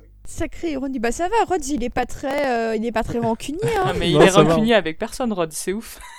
Sauf avec Tony. Je pense que ça avec Tony, il devait se, il devait avoir des petits jeux entre eux un peu rancuniers. Mais bon, bah Tony n'est plus là. hein. Mais non, mais j'ai trouvé ça, j'ai trouvé ça sympa de voir Rhodes parce que ça fait un peu la transition de Daron euh, du, du MCU parce que maintenant, euh, Rhodes est officiellement le personnage qu'on a vu depuis le plus longtemps en fait. Maintenant que Stark est mort en fait c'est c'est Rhodes qui était là depuis le premier film et que et qu'on voit maintenant. Du coup en attendant de voir sa série qui m'intéresse pas forcément c'est vrai que c'est bien de le voir aussi euh, mettre son expérience au service de, de quelqu'un qui est en plein questionnement. Et je trouve que c'est un caméo très pertinent euh, parce que ça aurait pu être n'importe quel héros qui aurait dit à Sam Ouais, t'inquiète pas, frérot, ça va aller. Mais je trouve que l'idée que ce soit Rhodes qui le fasse, non seulement effectivement, bah, comme tu le dis, Manu, symboliquement, ça montre que euh, bah, leur dernier échange, euh, maintenant, bah, ce sera cette discussion et non pas euh, Sam qui casse la colonne vertébrale de, de Rhodes. Et en plus, on, sent. pour moi, c'est pas anodin que ce soit quand même les. bah, malheureusement, avec le décès de Chadw- Chadwick Mhm. Boseman, malheureusement, ça ne fait plus que deux personnages euh, noirs. euh, euh, j'espère. en tout cas, hommes, hein, évidemment, parce que maintenant on a, on a Monica, j'espère ne pas me, me tromper. Mais en l'état, maintenant, en fait, Rhodes et Sam Wilson sont les deux personnages noirs qui composent le MCU en tant que lead et euh, second rôle, mais quand même très très important, quoi. Du Hmm. coup, pour moi, le fait qu'il y ait Parce qu'en troisième rôle, on a peut-être. deux- euh, En troisième Ouais. rôle, on doit avoir Okoye ou des personnages comme ça qui ont été. euh, Ouais, qui, mais là, je qui parle défendaient la terre pendant le. C'est les deux le seuls blocus. Là, là, je parlais afro-américains. juste en fait. entre les hommes. Tous les autres, Voilà, ça c'est va être les des Wakandais. Ouais. Exactement. Et du coup, donc non seulement ce sont bah, les deux hommes euh, noirs du MCU, hein, et c'est quand même on est en 2021, donc euh, c'est il y a de quoi euh, se gratter un peu la tête mine de rien. Euh, et en plus voilà, ce sont les deux hommes, les deux seuls hommes euh, afro-américains de la Syrie qui sont tous les deux au même poste à peu près au gouvernement. Et je trouve que la Et qui ont le même statut de ex-sidekick aussi. Et qui ont voilà, et qui ont en fait tous les, les deux personnages ont le même parcours et on peut se dire que euh, Rhodes espère peut-être un autre destin pour ça, mais euh, et euh, je trouve qu'on sent un peu d'inquiétude limite dans dans le discours de Rhodes. Et je trouve que le regard de Don Cheadle sur, sur le personnage de Sam est vraiment très, très protecteur, très inquiet. Et, Mm. et, et je trouve ça hyper touchant en fait. Donc même si ça, ce caméo ça reste juste là, bah, je trouve mine de rien que c'est quand même un dialogue super important quoi parce que des dialogues entre euh, les, les deux euh, personnages noirs euh, afro-américains de James C, bah, on en a pas eu des masses quoi. Mm. Et c'est quand même assez fou de se dire qu'il faut attendre plus de 10 ans après l'arrivée du MCU pour qu'ils aient tous les deux une conversation comme ça euh, de de- d'homme à homme euh, avec le avec un peu le à, à cœur ouvert en plus qui est quand même assez vulnérable et ça je trouve ça d'autant plus chouette. Et euh, et malheureusement c'est encore trop rare donc après je pense qu'il faut quand même remercier Malcolm Spellman qui est le, showrunner euh, et qui est un homme noir et, euh, et clairement qui apporte son expertise sur la série qui lui-même disait que clairement pour lui politiquement en matière de représentation la série était euh, était quand même très importante à ce niveau-là pour lui et pour le MCU. Mais, mais c'est bien de voir ce type de dialogue, quoi. C'est ce qu'on aurait déjà voir depuis des années, donc j'ai envie dire mieux vaut tard que jamais, quoi. Mm. Il y a un autre niveau en plus, euh, il y a une autre couche euh, dans leur, euh, dans leur relation et ça me fait penser à un truc sur un des dialogues d'ailleurs. C'est qu'ils sont, comme je disais, ces deux ex-sidekicks. Ils ont un peu l'héritage du héros mort ou à la retraite, tous les deux, puisque Tony est mort en même temps que Cap est parti à la retraite en gros. Et c'est intéressant parce que Rhodes demande à Sam pourquoi il a pas repris le costume alors qu'on n'a à aucun moment une remise en question de pourquoi il a pas repris le costume d'Iron Man, tu vois, de l'autre côté. Ils ont le même parcours. C'est tous les deux des militaires qui ont leur identité de super-héros à côté, et il y en a un des deux qui demande à l'autre pourquoi il a pas repris le, costume alors que lui-même ne l'a pas fait. Je trouve ça, je, trouve que le, il y a un truc à explorer qui me manquait peut-être un petit peu dans cette scène, mais ou qui sous-entend quelque chose pour Armor Wars plus tard, je sais pas, mais je, je trouvais cet aspect intéressant. Je serais pas surpris qu'on. Je voulais juste euh, préciser que je serais pas surpris qu'on retrouve euh, Rhodes euh, sur un épisode de la série. Je pense que c'est pas forcément que un caméo. Après, si on le revoit pas, c'est pas grave non plus. hein, Ouais, je pense, ouais. Je serais pas surpris qu'on le revoie au moins une fois. Ouais. Ouais, moi non plus. ouais. Je peux, je pouvais faire, je peux faire une toute petite digression, mais toute petite, euh, Manu, un promis. hein. Vas-y. Euh, c'est euh, non, c'était juste je, revenir, à, enfin rebondir sur cette scène puisqu'ils sont devant le, le bouclier et revenir à la scène d'ouverture déjà pour donner raison, mille fois raison à Quentin. euh, sur le fait que commencer une série d'action par un mec qui repasse sa chemise, moi je trouve ça génial. Et euh, mais mais surtout euh, c'est- c'était juste c'est un détail hein. c'est quand il attrape le bouclier dans la première scène ça m'a rappelé à quel point le sound design de ce bouclier il est génial dans le MCU c'est-à-dire qu'il y a toujours Oui. cette cette légère vibration euh, franchement moi, je trouve que Ouais, le et alors, quand on parle de, en plus du combat, euh, du combat contre le Winter Soldier dans le film, le choc du poing contre le bouclier et tout, euh, c'est très, c'est très bon. Mais juste, ne serait-ce que quand il le bouge légèrement, la petite vibration dans l'air, je trouve que le bouclier de Cap a plus d'identité que que Mjolnir euh, chez Thor. Quoi. Enfin, ils- je trouve qu'ils ont, c'est super subtil et en même temps, je trouve que ça marche vachement bien à chaque fois. Quoi. Euh, non, moi je voulais finir sur cette scène en disant qu'elle a un rôle euh, d'exposition aussi euh, assez, assez intéressant qui je pense sera repris ou exploité plus tard dans le MCU. C'est que Rhodes nous explique, enfin nous, nous pose clairement l'état du monde en disant que le monde est brisé et que d'anciens alliés sont devenus des ennemis. Donc géopolitiquement, c'est l'air d'être la merde le monde. En plus de l'idée qu'il y a les Flag Smashers. Euh, alors peut-être que c'est c'est juste pour nous parler des Flag Smashers et qu'il les cite pas, donc on a l'impression qu'il parle d'autre chose, il parle de la même chose. Mais euh, il y a quand même cette idée que euh, que le monde va mal et qu'il a besoin d'être réparé. Et pour moi, c'est une des scènes qui vient poser les clés de, de, la future mission de Sam, je pense. celle d'être un héros qui essaiera de réparer le monde en étant Captain America. Euh, voilà, c'est tout ce que je voulais rajouter sur cette scène. Euh, derrière, je crois qu'on passe à la scène d'action de Bucky. Vous voulez parler de la scène d'action ou direct euh, ce qui se passe après le réveil et l'analyse? La scène d'action, c'est de la scène d'action Winter Soldier pour moi. Voilà. Ouais, mais pas, pas au niveau, par contre. Enfin, c'est pas qualitativement, mais juste, euh, je rebondis sur ce que j'ai dit au tout début. Je trouve que, enfin, l'iconisation du Winter Soldier dans le film, enfin, le moment, la glissade en, en s'accrochant au bitume, euh, quand il quand il fait le petit pas de côté, quand t'as la voiture qui passe en flamme euh, avec euh, Fury dedans, enfin, l'iconisation, elle, elle fonctionnait, moi, je trouve à plein régime.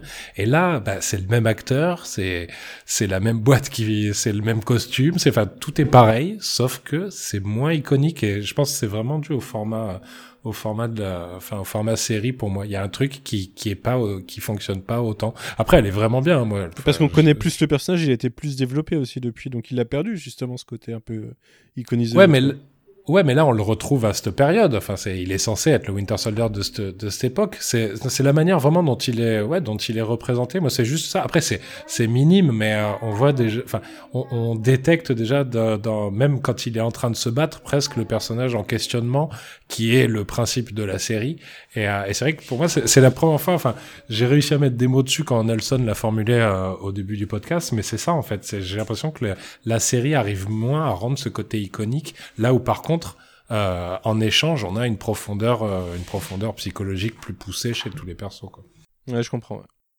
Après, je trouve, il y a, il y a un truc que j'ai trouvé super stylé, c'est que il y a, c'est le seul personnage, euh, enfin super soldat avec euh, cet effet de lourdeur. Il y a un aspect lourd à chaque fois que Ouais, on voit qu'il y a une sacrée présence. Euh, il y a un moment où il saute euh, du- de, de la rambarde, je sais pas si c'est un opéra. Il, il- tout, tout le sound design autour du, du perso aussi, pareil, t'as parlé du bouclier, je trouve super intéressant. Euh, Ouais. euh, ouais, D'ailleurs, on va... cette lourdeur, on en reparlera plus loin dans l'épisode parce qu'il y a un autre personnage qui apparaît avec lourdeur et, et je pense que c'est pas anodin. Et euh, la, la, la, la létalité du truc, je, je trouve ça vraiment, vraiment, vraiment, vraiment cool. Quelqu'un d'autre sur la scène d'action en elle-même ou on passe à la scène de psy? Oui, Ok. moi aussi je vais en parler. du... du coup, parlons, euh, passons à cette, euh, au réveil de Bucky. Du coup, euh, c'est un, un, cauchemar, un cauchemar souvenir, comme on les aime.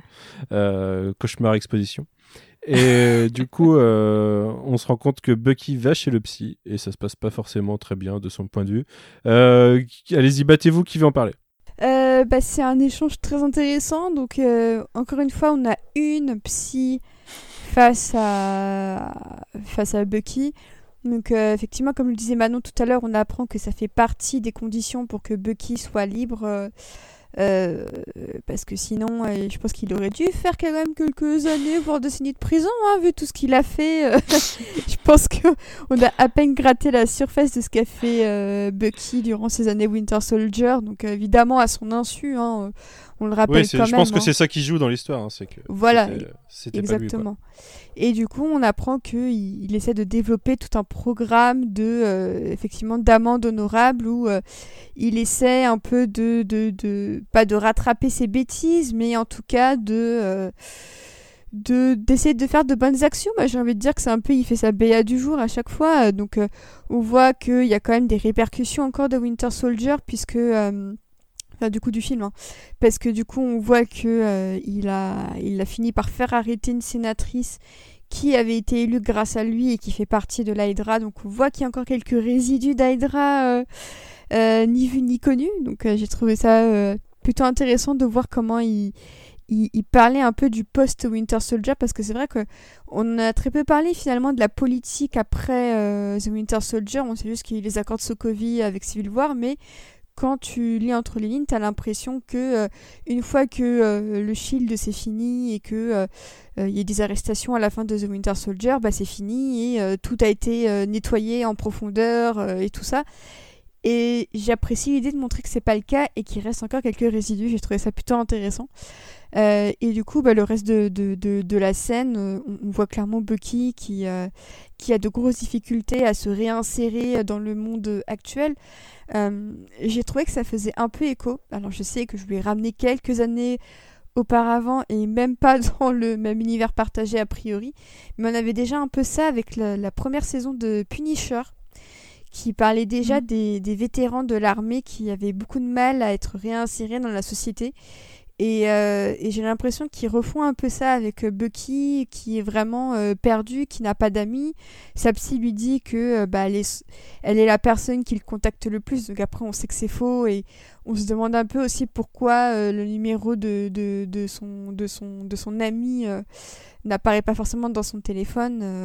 C'est c'est peut-être aussi pour une manière un peu de le protéger et de, de ne pas parler de lui un peu une équivalent de jardin secret ou, ou quelque chose comme ça. Mais on voit clairement que euh, Bucky, il est, il est seul. Le cadrage de la scène montre qu'il est très isolé. euh, c'est limite euh, les scènes de, de psy de Mr. Robot où on voit à chaque fois Elliot Ouais, très J'allais isolé. dire exactement la même chose. Yes, parce il y est a le même vraiment plan rapproché isolé. en plus. Ouais, effectivement. Et du coup, il est effectivement bah, très. Tout est très resserré sur lui et en même temps, il est très seul. Donc, euh, j'ai trouvé que cette scène, bon, c'est- un peu facile hein, comme mécanique. et Même euh, Sam Esmail, il a rien inventé avec Mr. Robot. Mais j'ai trouvé que c'était intéressant comme matière de montrer son isolement Ouais, et ouais, le ouais. fait qu'il Quand doit, il est, euh, il doit tout réapprendre. hein. Il, doit, il doit réapprendre à date, comme on le verra un peu plus tard. Il doit réapprendre à faire confiance à des gens, puisqu'on se doute aussi que bah, c'est pas facile de faire confiance à des gens quand ton cerveau a été lavé pendant des décennies. Et euh, c'est intéressant ce rapport à sa psy qui est un peu dans le passif agressif, comme si pour Bucky, il y avait un rapport où il faut qu'il y ait quand même un minimum d'agressivité et de, et de force en face de lui pour, pour le pousser à se confier en fait. Et je trouve que c'est assez euh, révélateur du personnage qui est tout le temps dans le conflit avec quasiment tout le monde sauf Steve et encore euh, pendant une grosse partie de Winter Soldier elle était quand même dans le conflit. Mais en soi, il y a une grosse partie de, de Bucky qui est vraiment, euh, il a confiance en personne et il doit être à chaque fois projeté dans ses retranchements pour que ça donne quelque chose quoi. Et je trouve que ça en dit beaucoup sur le personnage qui a tellement souffert que maintenant son seul moyen d'être stimulé en fait c'est quand euh, il y, a, euh, y a affrontement entre guillemets en face de lui que ce soit par la violence et notamment dans ses combats que via sa psy qui est en fait euh, bah, l'incarnation de, du, bah, de son méchant pour le moment de la série, à savoir tous ses traumatismes, ses PTSD et le fait que bah, pour lui euh, 2021 c'est quand même une année un peu chelou quoi. Moi, je trouve. alors, déjà, je l'ai dit, j'aime beaucoup euh, Sébastien Stano, le rôle. Moi, je- il m'a jamais choqué. Et à chaque fois, c'est un, un combat contre beaucoup de monde. Euh, je trouve que là, en plus, euh, il a de la chance parce qu'on y écrit une intrigue et des dialogues, ce qui euh, change beaucoup de- des derniers films dans lesquels on a pu le voir, où il n'avait pas grand chose à faire, quoi. Et à, à part, à part tourner sur lui-même en tirant, quoi. Et du coup, euh, je trouve que, ouais, je, je- je trouve que ça aborde des trucs qui méritaient d'être abordés. Alors, c'est peut-être la facilité, on s'attendait, enfin, c'est des choses logiques qu'il faut traiter, donc euh, on les traite, mais au moins ça a le mérite de le faire. Euh, alors, je trouve ça assez drôle que, par contre, son programme, ça soit le plot de My Name is Earl, euh, pour ceux qui le connaissent. C'est-à-dire un mec, euh, Ouais. un mec horrible qui un jour euh, gagne au loto et décide de devenir une meilleure personne en rachetant euh, ses actes passés, qui fait une liste de tous les trucs mal qu'il a fait et va se racheter euh, auprès des gens épisode après épisode. Donc c'est un peu son plot à lui. Euh, mais euh, ça aborde des trucs intéressants. Alors forcément, il y a ce côté se racheter. Il y a aussi ce côté qu'il mentionne et auquel j'ai jamais vraiment pensé que lui, il a vécu, il a été dégelé euh, tout le temps. Et en fait, toute son activité euh, vivante, ça a été de faire des missions. Et il a jamais eu le temps de se poser à part quand il était au Wakanda, du coup. Et je trouve que c'est intéressant que ça aborde ça et que ça, ça devrait faire partie intégrante du personnage euh, par la suite. Euh, oui, en, en gros, sa psy, je la trouve intéressante avec ce petit parallèle, enfin ce, petit montage parallèle que je trouve assez drôle, où on, nous montre sa mission pendant qu'il il la raconte en, laissant euh, passer quelques passages un peu trop violents. Euh, et le fait qu'au final, il balance, euh, il, a le plot du mec qui balance anonymement des gens pour les faire arrêter. Ouais, je trouve, je trouve ça cool. Et puis après, bah, je sais pas si vous voulez, on enchaîne direct. Quelqu'un veut parler de la scène du psy Manon, du coup? Enfin, ça ira un peu avec la suite, mais si- enfin, je voulais en parler parce que pour le coup, j'ai pas le même rapport euh, à, Bucky que vous. Pour le coup, moi, ça, c'est, c'est dix ans d'indifférence avec le personnage qui ont été rompus en une scène, ce qui du coup est, en dit beaucoup que sur le fait que j'avais besoin. Moi, en fait, je crois que ça faisait depuis Captain America 1 que j'avais besoin qu'on se pose sur qui est Bucky Barnes en fait. Et euh, et je trouve que cette scène elle réussit très bien ça parce que pour, moi, il avait vraiment ce côté où c'était, il n'était vu que par le prisme de Steve Rogers, donc je savais ce qu'il représentait pour Steve Rogers, c'était son meilleur ami. Point. Mais j'arrivais pas à développer euh, de l'empathie pour lui. Je, ah, en effet, c'est même pas Sébastien Stan que par ailleurs j'ai déjà trouvé bon dans d'autres trucs, mais je trouve que l'absence de jeu qu'on lui imposait euh, fonctionnait pas sur moi. En tout cas, encore une fois, c'était vraiment un désintérêt profond pour le personnage. Et là, dans cette scène, euh, je, je, suis d'accord avec tout ce qu'a dit Océane, avec la psy, ça, ça aborde ça développe plein d'idées, euh, notamment sur la question des vétérans. Je suis d'accord avec le rapport sur le Punisher et, et notamment j'adore la, je crois c'est la dernière phrase du dialogue avec euh, la psy euh, où elle lui dit "You're free" et il répond "To do what" et je trouve que ça développe vraiment cette idée de, pour des personnes qui ont tout le temps connu la guerre, qui ne savent pas sortir de cet état-là. Et en fait, c'est vrai que lui, euh, bah, il a connu sa jeunesse, il est parti à la guerre et après, il est devenu un assassin euh, dont l'esprit était contrôlé par euh, par des gars pas sympas pendant 90 ans. Donc c'est hyper lourd tout ça. Et je trouve que et il se réveille dans un monde qui est totalement différent. Complètement. même si a priori, il a essayé Tinder, donc. donc il quand même pris ses aises ça va mais mais bref non ça ça c'est pour la vanne d'après mais en tout cas ouais cette scène, je trouve qu'elle est, elle est super intéressante et, oui, en effet, Sébastien Stan peut jouer et joue assez bien dans cette scène. Il joue bien le et l'absence de parole en fait prend un, sens tellement plus intéressant là. Euh, sur la retenue de mots qu'il peut avoir et, et, tout, mais ça a tellement plus de sens là que dans son côté. Euh, limite, on en faisait une vanne, les autres personnages le vannaient parce qu'il parlait jamais. Et en fait, je trouvais que encore une fois, il était toujours vu par le prisme des autres et on n'était jamais à se demander qu'est-ce que lui pouvait traverser intérieurement. Et du coup, euh, voilà, j'ai beaucoup aimé cette scène. C'est marrant que vous citiez euh, Punisher parce que euh, Caris Cogland avait réalisé du Punisher euh, saison 1 d'ailleurs. Hmm. Moi, je voulais rebondir d'ailleurs sur la partie Punisher quand tu parlais, Océane, que ça te rappelait le fait de l'intrigue de l'abandon, enfin de, de la difficulté de réinsertion des anciens soldats. J'ai l'impression que euh, un des un des axes de la série, c'est justement euh, des deux sur les deux personnages euh, cette sorte d'abandon d'abandon de du gouvernement après service rendu quoi. Et on a on a ce côté qui explorait plus loin avec Sam du fait que c'est un héros, il a il a participé à sauver le monde, mais derrière financièrement le, à la fois les, ceux qui se battent pour le monde euh, sont abandonnés et même euh, il y a une un certain abandon de la moitié de la population du monde euh, qui est dans un état administratif catastrophique quoi. Qui, qui, qui réussit pas à être géré en fait dans, dans, ce monde. Mais on y reviendra tout à l'heure ça. Nelson tu voulais rajouter un truc sur cette scène de psy? Pas dans le détail oui enfin juste un peu avant la scène où il se réveille il y a un truc qui m'a un peu qui, qui m'a un peu surpris c'est que je sais pas si ça dit quelque chose du personnage, je sais pas ce que vous en pensez, mais il dort euh, par terre. Oui, oui c'est vrai. J'ai pas fait gaffe qu'il dormait par terre. Oui, il y a, en fait, il y a un canapé et euh, pourtant, il, il, je sens qu'il, enfin, on voit qu'il se couche par terre pour dormir. C'est un, peu un rappel au dialogue dans Winter Soldier entre Sam et Cap euh, sur sur la difficulté à avoir un lit douillet en rentrant de, après avoir été habitué à ne pas en avoir pendant longtemps, quoi. C'est ça, c'est ça. Et euh, que il est obligé de dormir la télé allumée. Je trouve c'est c'est marrant ça. Mm. Ah et euh, d'ailleurs c'est dans est-ce que c'est dans cette scène là qui parle du Wakanda aussi? Oui. Ouais c'est là. Ouais, ouais, c'est là. Et euh, et on sent quand même que le Wakanda lui manque et que il était peut-être plus apaisé quand il était là-bas et euh, et je trouve ça très touchant parce que je suis sûre que je suis sûre qu'on aurait pu avoir un retour de Bucky au Wakanda si, si la vie euh, avait décidé de ne pas nous prendre euh, Chadwick Boseman. Donc je sais même pas.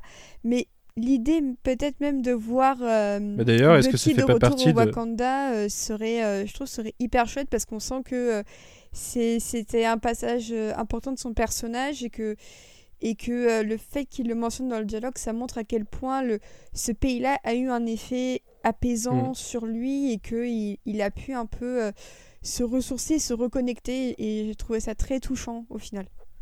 C'est ce qu'il dit, ça a été son, son, seul moment de calme. Ouais. Et il le dit dans Infinity War quand euh, les trucs se, se, se crachent sur le globe, il dit ah, ah, I love this place. mais ouais, mais je pense que c'est un, c'est un des problèmes de ces films où il y a trop d'ellipses et moi je trouve qu'elle est très bizarre la scène euh, où on revient le chercher et justement où il a l'air méga apaisé. Et nous, je trouve qu'en tant que spectateur, il nous manque cette transition en fait. Et là, du coup, je, je suis d'accord, c'est chouette qu'il en reparle, mais mais oui, en effet, je j'ai besoin qu'il le développe parce que j'ai besoin de m'imaginer ce qui s'est passé là-bas en fait. Mais est-ce que ça fait pas partie des fameux euh, trucs qui ont été réécrits suite aux événements de l'année dernière? La mort de Chadwick Boseman pourrait être un événement de l'année dernière qui a poussé à réécrire une partie de, de l'intrigue. Hein. C'est possible.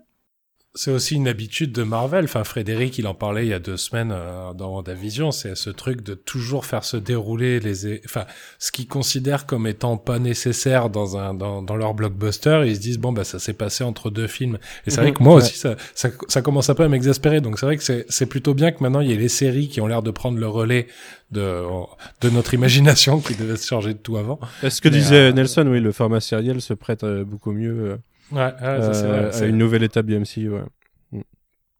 On enchaîne sur la partie euh, il rencontre son pote, euh, son pote vieux dans la rue et ils vont, ils vont au bar ensemble. Tout à fait.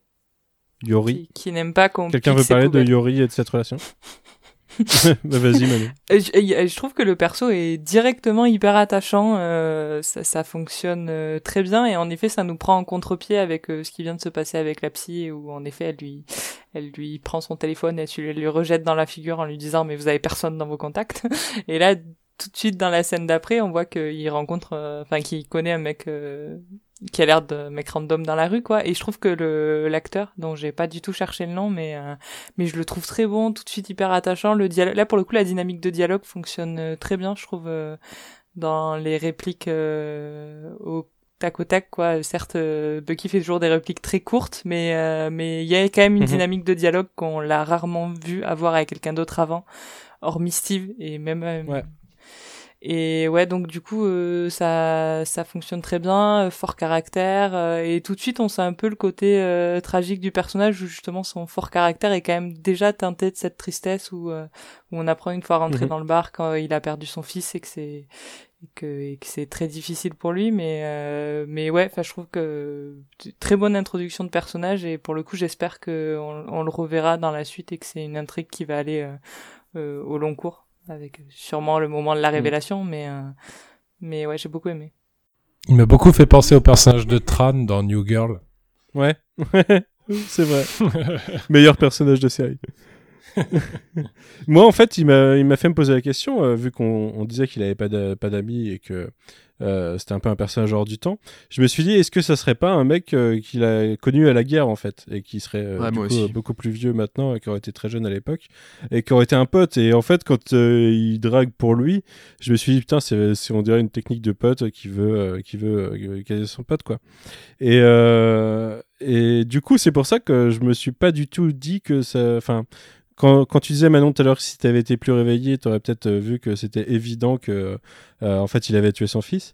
Moi, j'avais plutôt l'impression que quand euh, quand il mentionne ce fils disparu, c'était pour amener une motivation à à Bucky dans le fait de découvrir une vérité, de, de devenir, de se lancer sur le chemin d'être un héros, quoi. Un héros de, des gens du quotidien, on va dire. Et du coup, je le voyais dans ce sens-là, tu vois. Moi non plus, du coup, je- enfin, moi, je me suis fait avoir par. Bah, J'y ai ça. aussi pensé, mais je trouvais, on est quand même en 2023 maintenant, et je trouvais qu'il avait pas l'air assez vieux en fait pour avoir connu la, la guerre Ouais, comme ouais, Steve, vrai. enfin comme Ouais, euh, Steve vrai. et Bucky. Du coup, euh, ça, ça devient compliqué en fait. Normalement, tout, et c'était une thématique chez Steve. Tous les gens qu'ils ont connus sont morts quoi, parce que vraiment ils auraient plus de 100 ans maintenant, donc ça resterait possible. Mais il avait pas l'air d'avoir plus de 100 ans. Mais et puis c'est pour à posteriori, je me suis dit, bah, dès qu'il parle du fils, ça aurait dû être une évidence. Mais moi aussi, c'est le premier truc auquel j'ai pensé comme toi. Avant Ouais, mais en même temps, euh, va falloir qu'on. Moi, il y a un tru- il y a un problème de temporalité qui m'embête un petit peu en fait. Euh, je sais pas si j'en parle maintenant, mais en fait, euh, à partir du moment où on découvre que son fils, ça m'a fait, fait poser la question de la façon dont il parle euh, de, de, de Yori et de comment il vit la mort de son fils. On a l'impression que c'est hyper Ouais, récent. Enfin, moi, je le vois comme quelque chose qui est pas trop lointain, alors que temporellement, euh, ça date de quand il était le Winter Soldier, donc avant 2016 ou 2014. Euh, avant 2014, puisque c'est 2014 euh, Winter Soldier. Et que c'était euh, la temporalité était calquée sur le monde réel. Euh, et du coup, ça fait euh, dans leur temporalité 9 ans, quoi. Au moins 9 ans qu'il a tué son fils. Donc, euh, dans la façon dont c'était traité, je m'y attendais pas parce que ça m'avait l'air beaucoup trop récent pour que ce soit lui, quoi. Ces pères qui ont du mal à se remettre du deuil de leur fils. Non, mais je, je- tu, vois- tu vois ce que je veux dire. Tu vois ce que je veux dire, c'est dans le fait de- que ça dure depuis une dizaine d'années et j'avais, enfin, ça me donnait pas ce ressenti. Vous allez me trou- penser que je suis quelqu'un d'horrible, je suis désolé. Je comprends que ça marque la, la perte d'un fils, euh, clairement. C'est juste dans la façon dont c'est présenté, j'avais l'impression que c'était plus récent et que ça collait pas niveau temporalité. Ouais, c'est vrai. Ce qui m'a emmené sur la même, euh, la même fausse piste que toi, Manu, c'est que en plus il y a une ligne de dialogue où il parle de, de, de, de personnes qui ont plus de 90 ans, je sais pas trop quoi, par rapport à quand il lit, le, il lit le journal. Et du coup, pareil, je m'étais mis en tête que c'était un ancien collègue de guerre en Et- fait.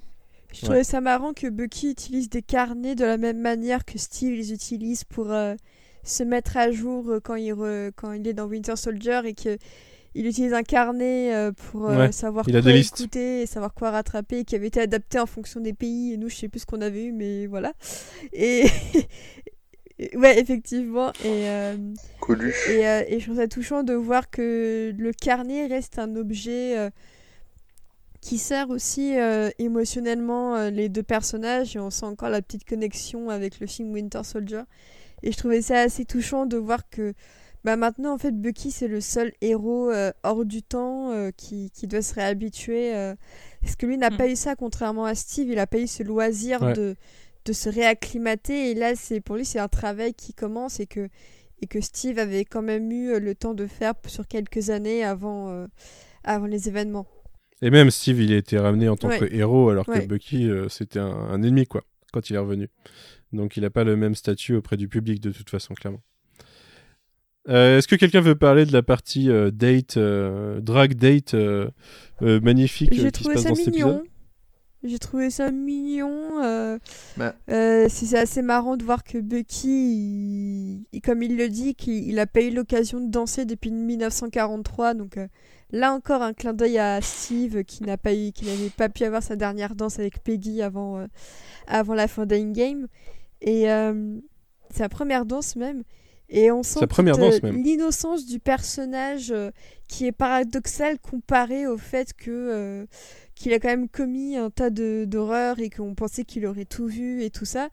Et on- voit qu'en fait, bah, il est limite inexpérimenté, que euh, il, il essaie de discuter un petit peu. Voilà, il essaie de parler de Tinder. Quand il parle de Tinder. euh, J'ai plus trop l'habitude de ces filles et tout ça. Enfin, il y, a- un petit discours assez, assez marrant euh, autour, même si euh, ça va, c'est pas trop non plus dans le slut shaming ou quoi que ce soit. J'avais un peu peur qu'il fasse son réac à ce niveau-là, mais en fait, ça va. Euh, mais c'est- marrant de, effectivement, tu te dis quand, quand tu es en 1940, comment tu abordes les filles, comment tu abordes le monde en 2021, enfin 2023 même, avec euh, bah, tout ce qui s'est passé, toutes les, toutes les vagues sociétales qui se sont déroulées, puisqu'il a quand même manqué la révolution sexuelle et des trucs comme ça. Et, euh, et je trouve que c'est des détails auxquels on pense pas souvent, mais qui Bah. nourrissent la psychologie euh, des personnages. Et du coup, je trouve que le date est touchant parce que c'est. c'est- En fait, malheureusement, vous en parliez tout à l'heure, mais ça ressemble aussi un peu à un rendez-vous chez la psy, sauf que bah, c'est pas la psy un peu, un, un peu rêvèche, mais c'est juste une très jolie jeune femme. Et j'espère juste qu'ils vont pas se servir des femmes juste pour leur faire dire des trucs euh, parce que les femmes ont un côté plus vulnérable que les hommes. Enfin, c'est quelque chose qu'on voit beaucoup dans les séries et ça me saoule un peu. Donc, euh, j'espère que ça ira pas plus loin. Après, il y a la, y a sœur oui. de Sam pour contrebalancer un peu ça.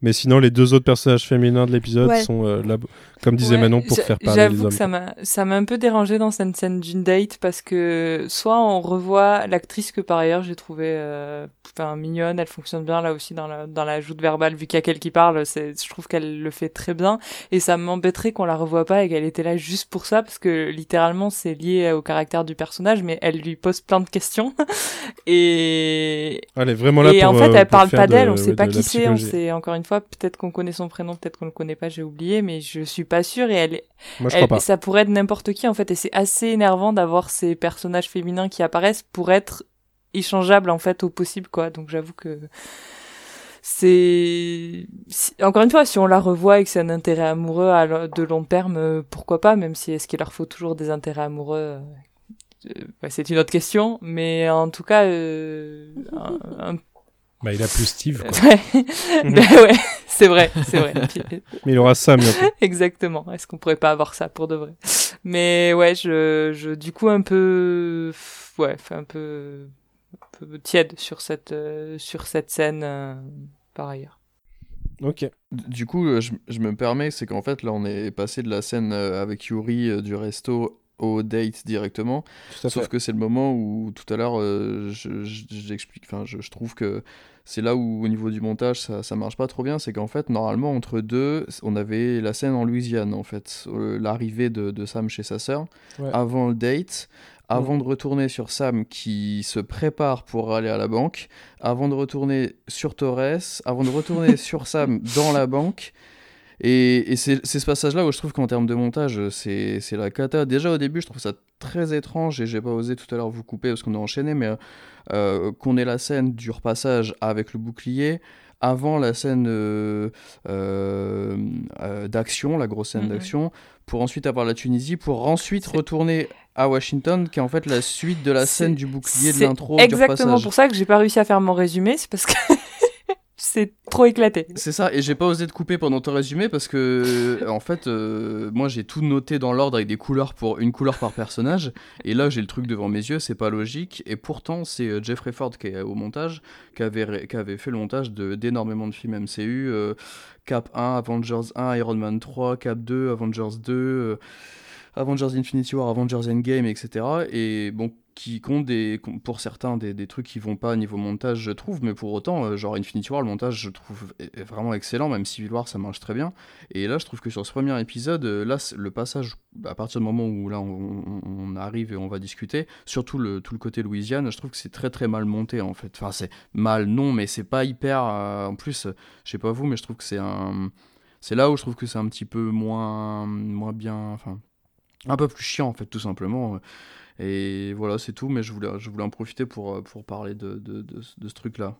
Je pense que ce sera corrigé dans les épisodes d'après parce qu'ils seront ensemble et du coup il y aura moins de va-et-vient. Mais là il y a trop de va-et-vient sur ce passage-là. Le, le date il est en trois, trois scènes séparées, c'est horrible. Même le, le rendez-vous avec la banque, là, enfin, en Louisiane, euh, c'est un peu dommage. Voilà. Est-ce qu'on parlerait pas de la Louisiane du coup un peu? Si, allons-y. Quelqu'un veut en parler de l'introduction euh, de l'arrivée chez sa sœur et euh, du coup euh, oui. toutes les discussions? Bah, je trouve intéressant parce qu'effectivement, jusqu'à présent, on savait pas trop ce qui, ce qui, ce qu'il en était du côté de la famille de Sam. Euh, et du coup, c'est intéressant de voir une configuration où c'est la, bah, c'est la femme qui doit prendre un peu toutes les choses en main euh, pendant que les hommes ne sont plus là. Enfin, qu'ils le veuillent ou non, hein, parce qu'on sait que son mari est mort. Que Sam, bon, bah lui, il bah, malheureusement, il a disparu pendant les 5 ans. Et, euh, et euh, je trouve que le rôle est très intéressant parce qu'on voit que euh, bah, elle a dû faire ce qu'il fallait faire pour survivre et que au fond on, peut à la fois comprendre le fait que Sam soit attaché à, à l'héritage familial et tout ça et en même temps bah, c'est quand même compréhensible que elle-même elle en ait marre et qu'elle ait envie de passer à autre chose et tout ça et je trouve que les je trouve que c'est assez nuancé pour que les deux aient leur raison et leur tort euh, et euh, effectivement, euh, je trouve que le cadre de la Louisiane, de la Nouvelle-Orléans, je trouve ça très intéressant parce qu'en plus, on sait à quel point la Nouvelle-Orléans a pas du tout été aidée après le passage de Katrina, donc qui a plus de 15 ans, mais on, on en perçoit encore les effets aujourd'hui et tout ça. Euh, et c'est pour ça que je trouve ça chouette que ça se déroule dans cette partie-là du pays qui a été délaissée pendant de nombreuses années. Je ne vous rappelle pas ce qu'a dit Kanye West à propos euh, de l'ouragan Katrina et de la gestion de George Bush, euh, parce que c'est quand même un passage assez culte de, de ce monsieur. et avait-il tort? Je ne pense pas. Mais, mais du coup, du coup, c'est bien aussi de voir que c'est sans aller jusqu'à dire que c'est des laissés pour compte, c'est bien aussi de voir le visage d'une Amérique qui n'a pas autant euh, euh, de privilèges que par exemple le petit milieu de Washington ou, euh, ou même la ville de New York en fait. Et je trouve ça bien de remettre un peu le focus sur, sur la working class parce que c'est pas grand chose, c'est pas quelque chose qu'on voit beaucoup. On aurait pu la voir avec Spider-Man, mais bah c'est pas pas ça qu'on voit parce que bah Tony il aide quand même beaucoup Peter et tout ça. Donc c'est quand même la première fois qu'on voit à ce point un héros de, de la working class. Donc on voyait un petit peu l'enfance de, de Steve et Bucky. On voyait que c'était pas, c'était pas non plus le grand luxe à l'époque. Mais c'est vrai que là, c'est une des premières fois où on voit que euh, ils vivent pas, ils, vivent pas dans le grand luxe. Et c'est ça aussi qui rend leur souci à la banque d'autant plus euh, compréhensible. Ça, il y avait des petites vibes un peu de Spider-Man 2 de Rémi avec la fameuse séquence à la banque. Euh, avec Joel McHale qui refuse à cette pauvre tante May de lui offrir un, de lui ouvrir un compte et de lui offrir le, le grille-pain qui allait avec. Là, je trouve qu'on était un peu dans le même niveau de désespoir et quand on sait toutes les crises qu'il y a eu euh, depuis euh, la, trilogie Spider-Man avec notamment les subprimes et tout, plus les, les, ouragans, plus le snap et tout ça, on comprend que c'est un climat qui est propice à, à la survie, euh, plus que euh, à l'envie de faire prospérer une affaire. Euh, surtout que quand la, la sœur dit bah pour, pour gagner 5 dollars, je dois en dépenser 10. Et effectivement, on se dit mais bah, à quoi ça sert de, de continuer quoi? Enfin, Peut-être que tu as envie de faire autre chose de ta vie et que, que t'es pas non plus obligé de reprendre quelque chose que tu n'as pas envie de faire. Et je trouve ça intéressant de voir que Sam, il veut pas reprendre le bouclier de Captain America alors que bah, Steve lui avait dit bah prends-le.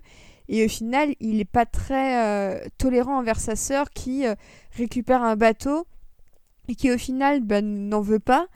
Et, je trouve que c'est une contradiction du personnage mm. d'imposer un héritage. C'est ça, il veut imposer oui, Il a un double discours sur l'héritage. Ouais, ne veut pas de celui euh, de, de Steve, alors que c'est deux héritages totalement différents, puisque l'un c'est les liens du sang et l'autre c'est euh, des liens peut-être plus politiques, euh, amicaux et tout ça. Mais je trouve que c'est un double discours intéressant et je pense que c'est quelque chose que il va falloir adresser au niveau de Sam, qui est un personnage très intéressant, mais qui est quand même euh, bourré de contradictions à ce niveau-là. Et, et j'aime pas trop le fait qu'il dise à sa sœur, mais tu dois faire ceci, tu dois faire cela elle a carrément raison de lui répondre bah oui mais enfin t'étais pas là euh, moi j'ai dû grandir euh, enfin j'ai dû élever mes enfants seuls euh, avec pas mm. grand chose comme comme thune et j'avais quand même deux enfants toute seule et son discours est hyper compréhensible et on sent quand même que même si Sam reste quand même quelqu'un d'assez modeste bah il est quand même complètement déconnecté de la réalité du terrain quoi mm. Moi, je suis assez d'accord et j'ai trouvé très intéressant le personnage de sa sœur qui, qui voilà qui a dû faire euh, sa vie et prendre des décisions pendant 5 ans alors que euh, le monde s'était écroulé autour d'elle et euh, qui se retrouve à se prendre des, des, remarques et des conseils de son frère qui n'était pas là pendant ces 5 ans. Ça, ça, fait presque écho au, au, au dialogue des Ward dans Vendavision du vous savez pas ce qu'on a dû faire pendant 5 ans pendant que vous n'étiez pas là pour pour garder la lumière allumée. bah, c'est un peu le c'est un peu l'écho à ça du point d'un point de vue plus terre à terre. Euh, et oui, en effet, euh, je trouve ça intéressant ce double discours sur la notion d'héritage de, de Sam. Euh, je pense que ça fait partie de son chemin de cette saison à, parcourir. l'idée de si bah, à la rigueur peut-être que l'idée qu'il défend du côté de sa famille est celle qu'il va devoir adopter pour adopter le, prendre le costume de Captain America, même si la dernière scène, on va venir après, me, pense que c'est, me laisse penser que c'est autre chose. Mais, euh, ouais, voilà. Je ne sais pas comment conclure cette phrase. Euh, est-ce que quelqu'un voulait, euh, voulait en parler de cette scène? Nelson, je me souviens plus. Tu disais pas que tu n'étais pas super convaincu par la partie Sam et sa famille? Oui. Par contre, j'ai trouvé qu'il aurait il y aurait peut-être ça manque un peu de scène avec les petits avec les enfants. Ouais. Le rapport de, de Sam à sa famille, on voit juste le rapport de femme de, de Sam avec sa sœur. Mais il y a un truc que je trouve intéressant en voyant l'épisode justement, c'est euh, c'est de montrer que si Sam est un héros du de un héros universel qui sauve le monde, à leur échelle, à son échelle, à celui de la Nouvelle-Orléans, de sa ville, de sa communauté, euh, sa famille est une héros, euh, enfin sa famille, on peut dire que c'est des héros du quotidien, quoi. Mhm. Euh, il y a un truc qui je trouvais sympa, c'est de montrer qu'ils qui participent au secours populaire, par exemple. Ça, c'est tout con, mais ça, ça, ça dit beaucoup de, de, sa famille tout en. moi, j'ai noté d'ailleurs justement qu'à un moment dans une scène, on voit des SDF dans le fond. Chose qu'on n'a jamais vue dans le MCU jusque-là.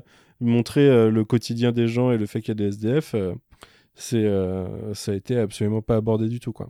Et de, il y a un truc aussi, j'ai trouvé ça sympa de montrer que, là, là, du coup, c'est des héros du quotidien, et que d'un autre côté, genre, les méchants du quotidien, pour des personnes comme nous, bah, c'est juste prendre un prêt à la banque et se faire refuser, c'est un drame pour des Ouais. personnes comme C'est pas forcément qu'un alien vienne euh, tirer sur toi et ta famille, c'est c'est juste un, un refus de prêt à ta banque, c'est c'est devient un drame pour des personnes comme.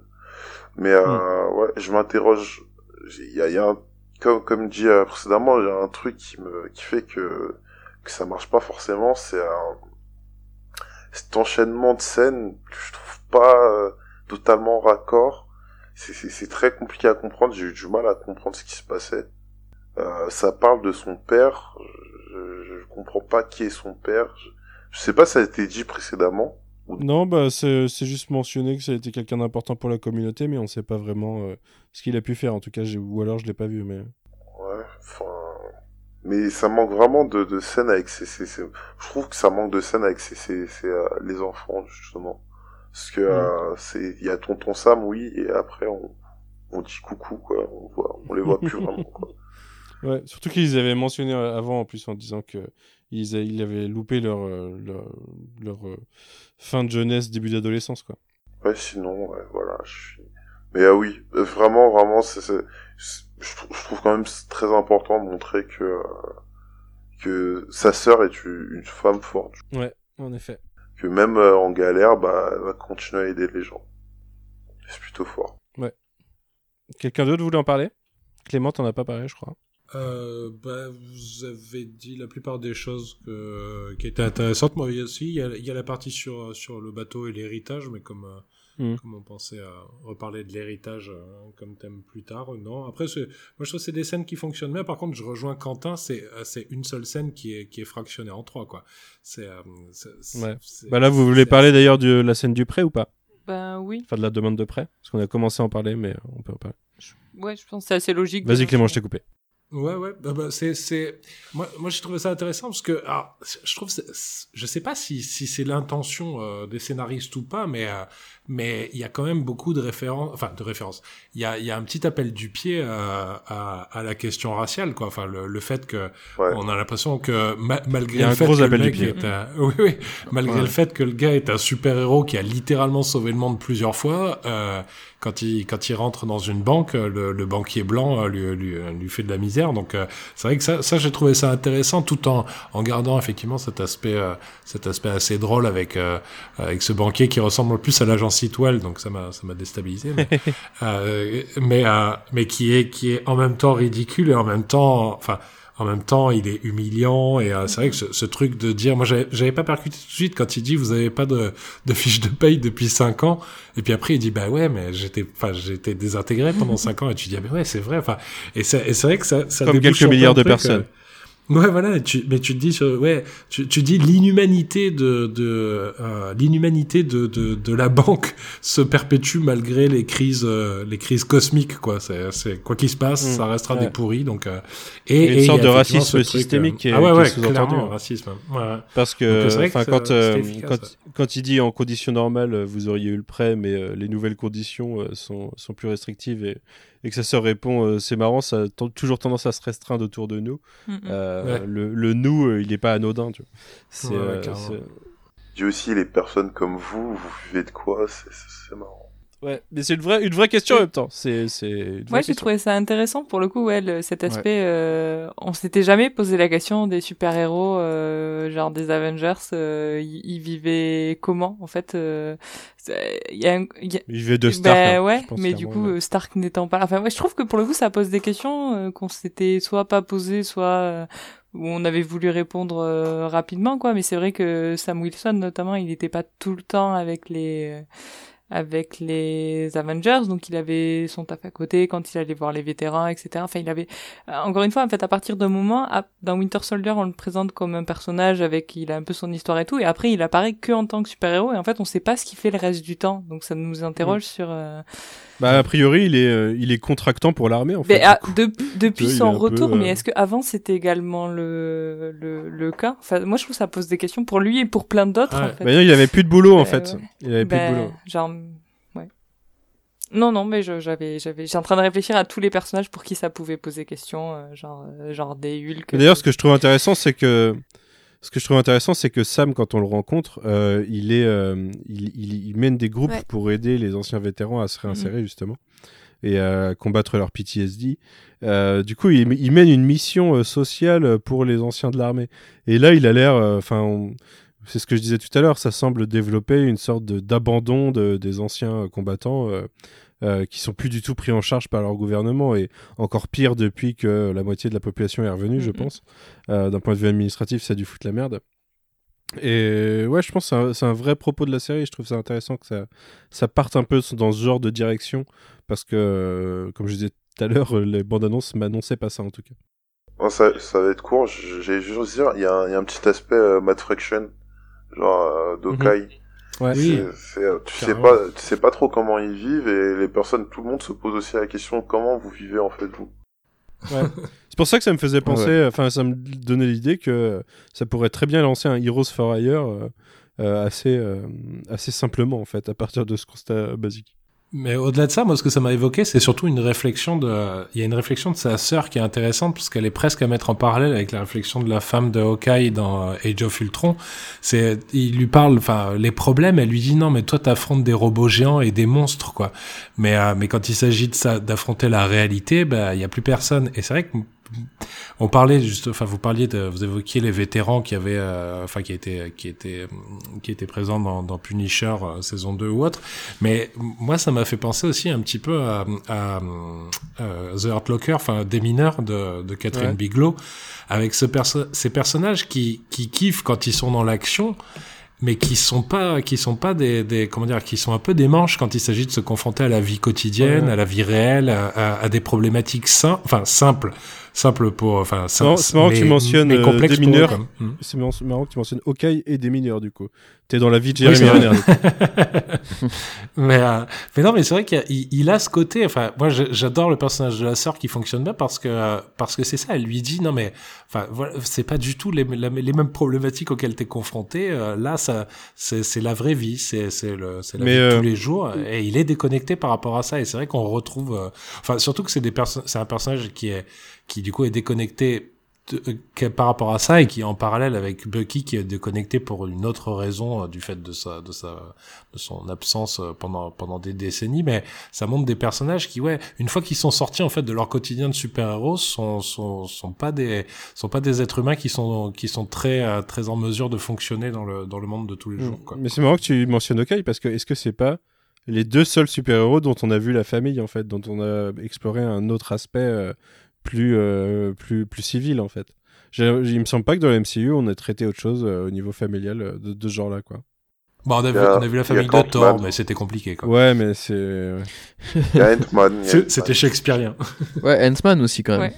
c'est vrai Ant-Man ouais, en effet. Euh, ok, alors euh, excusez-moi, j'ai totalement euh, perdu le fil de mes pensées. Je... On en est où là? On arrive au, Euh, à Torres. Ouais. Ouais, faut parler de... Il nous reste que Flag Smashers et la scène de fin en fait à, à Ouais.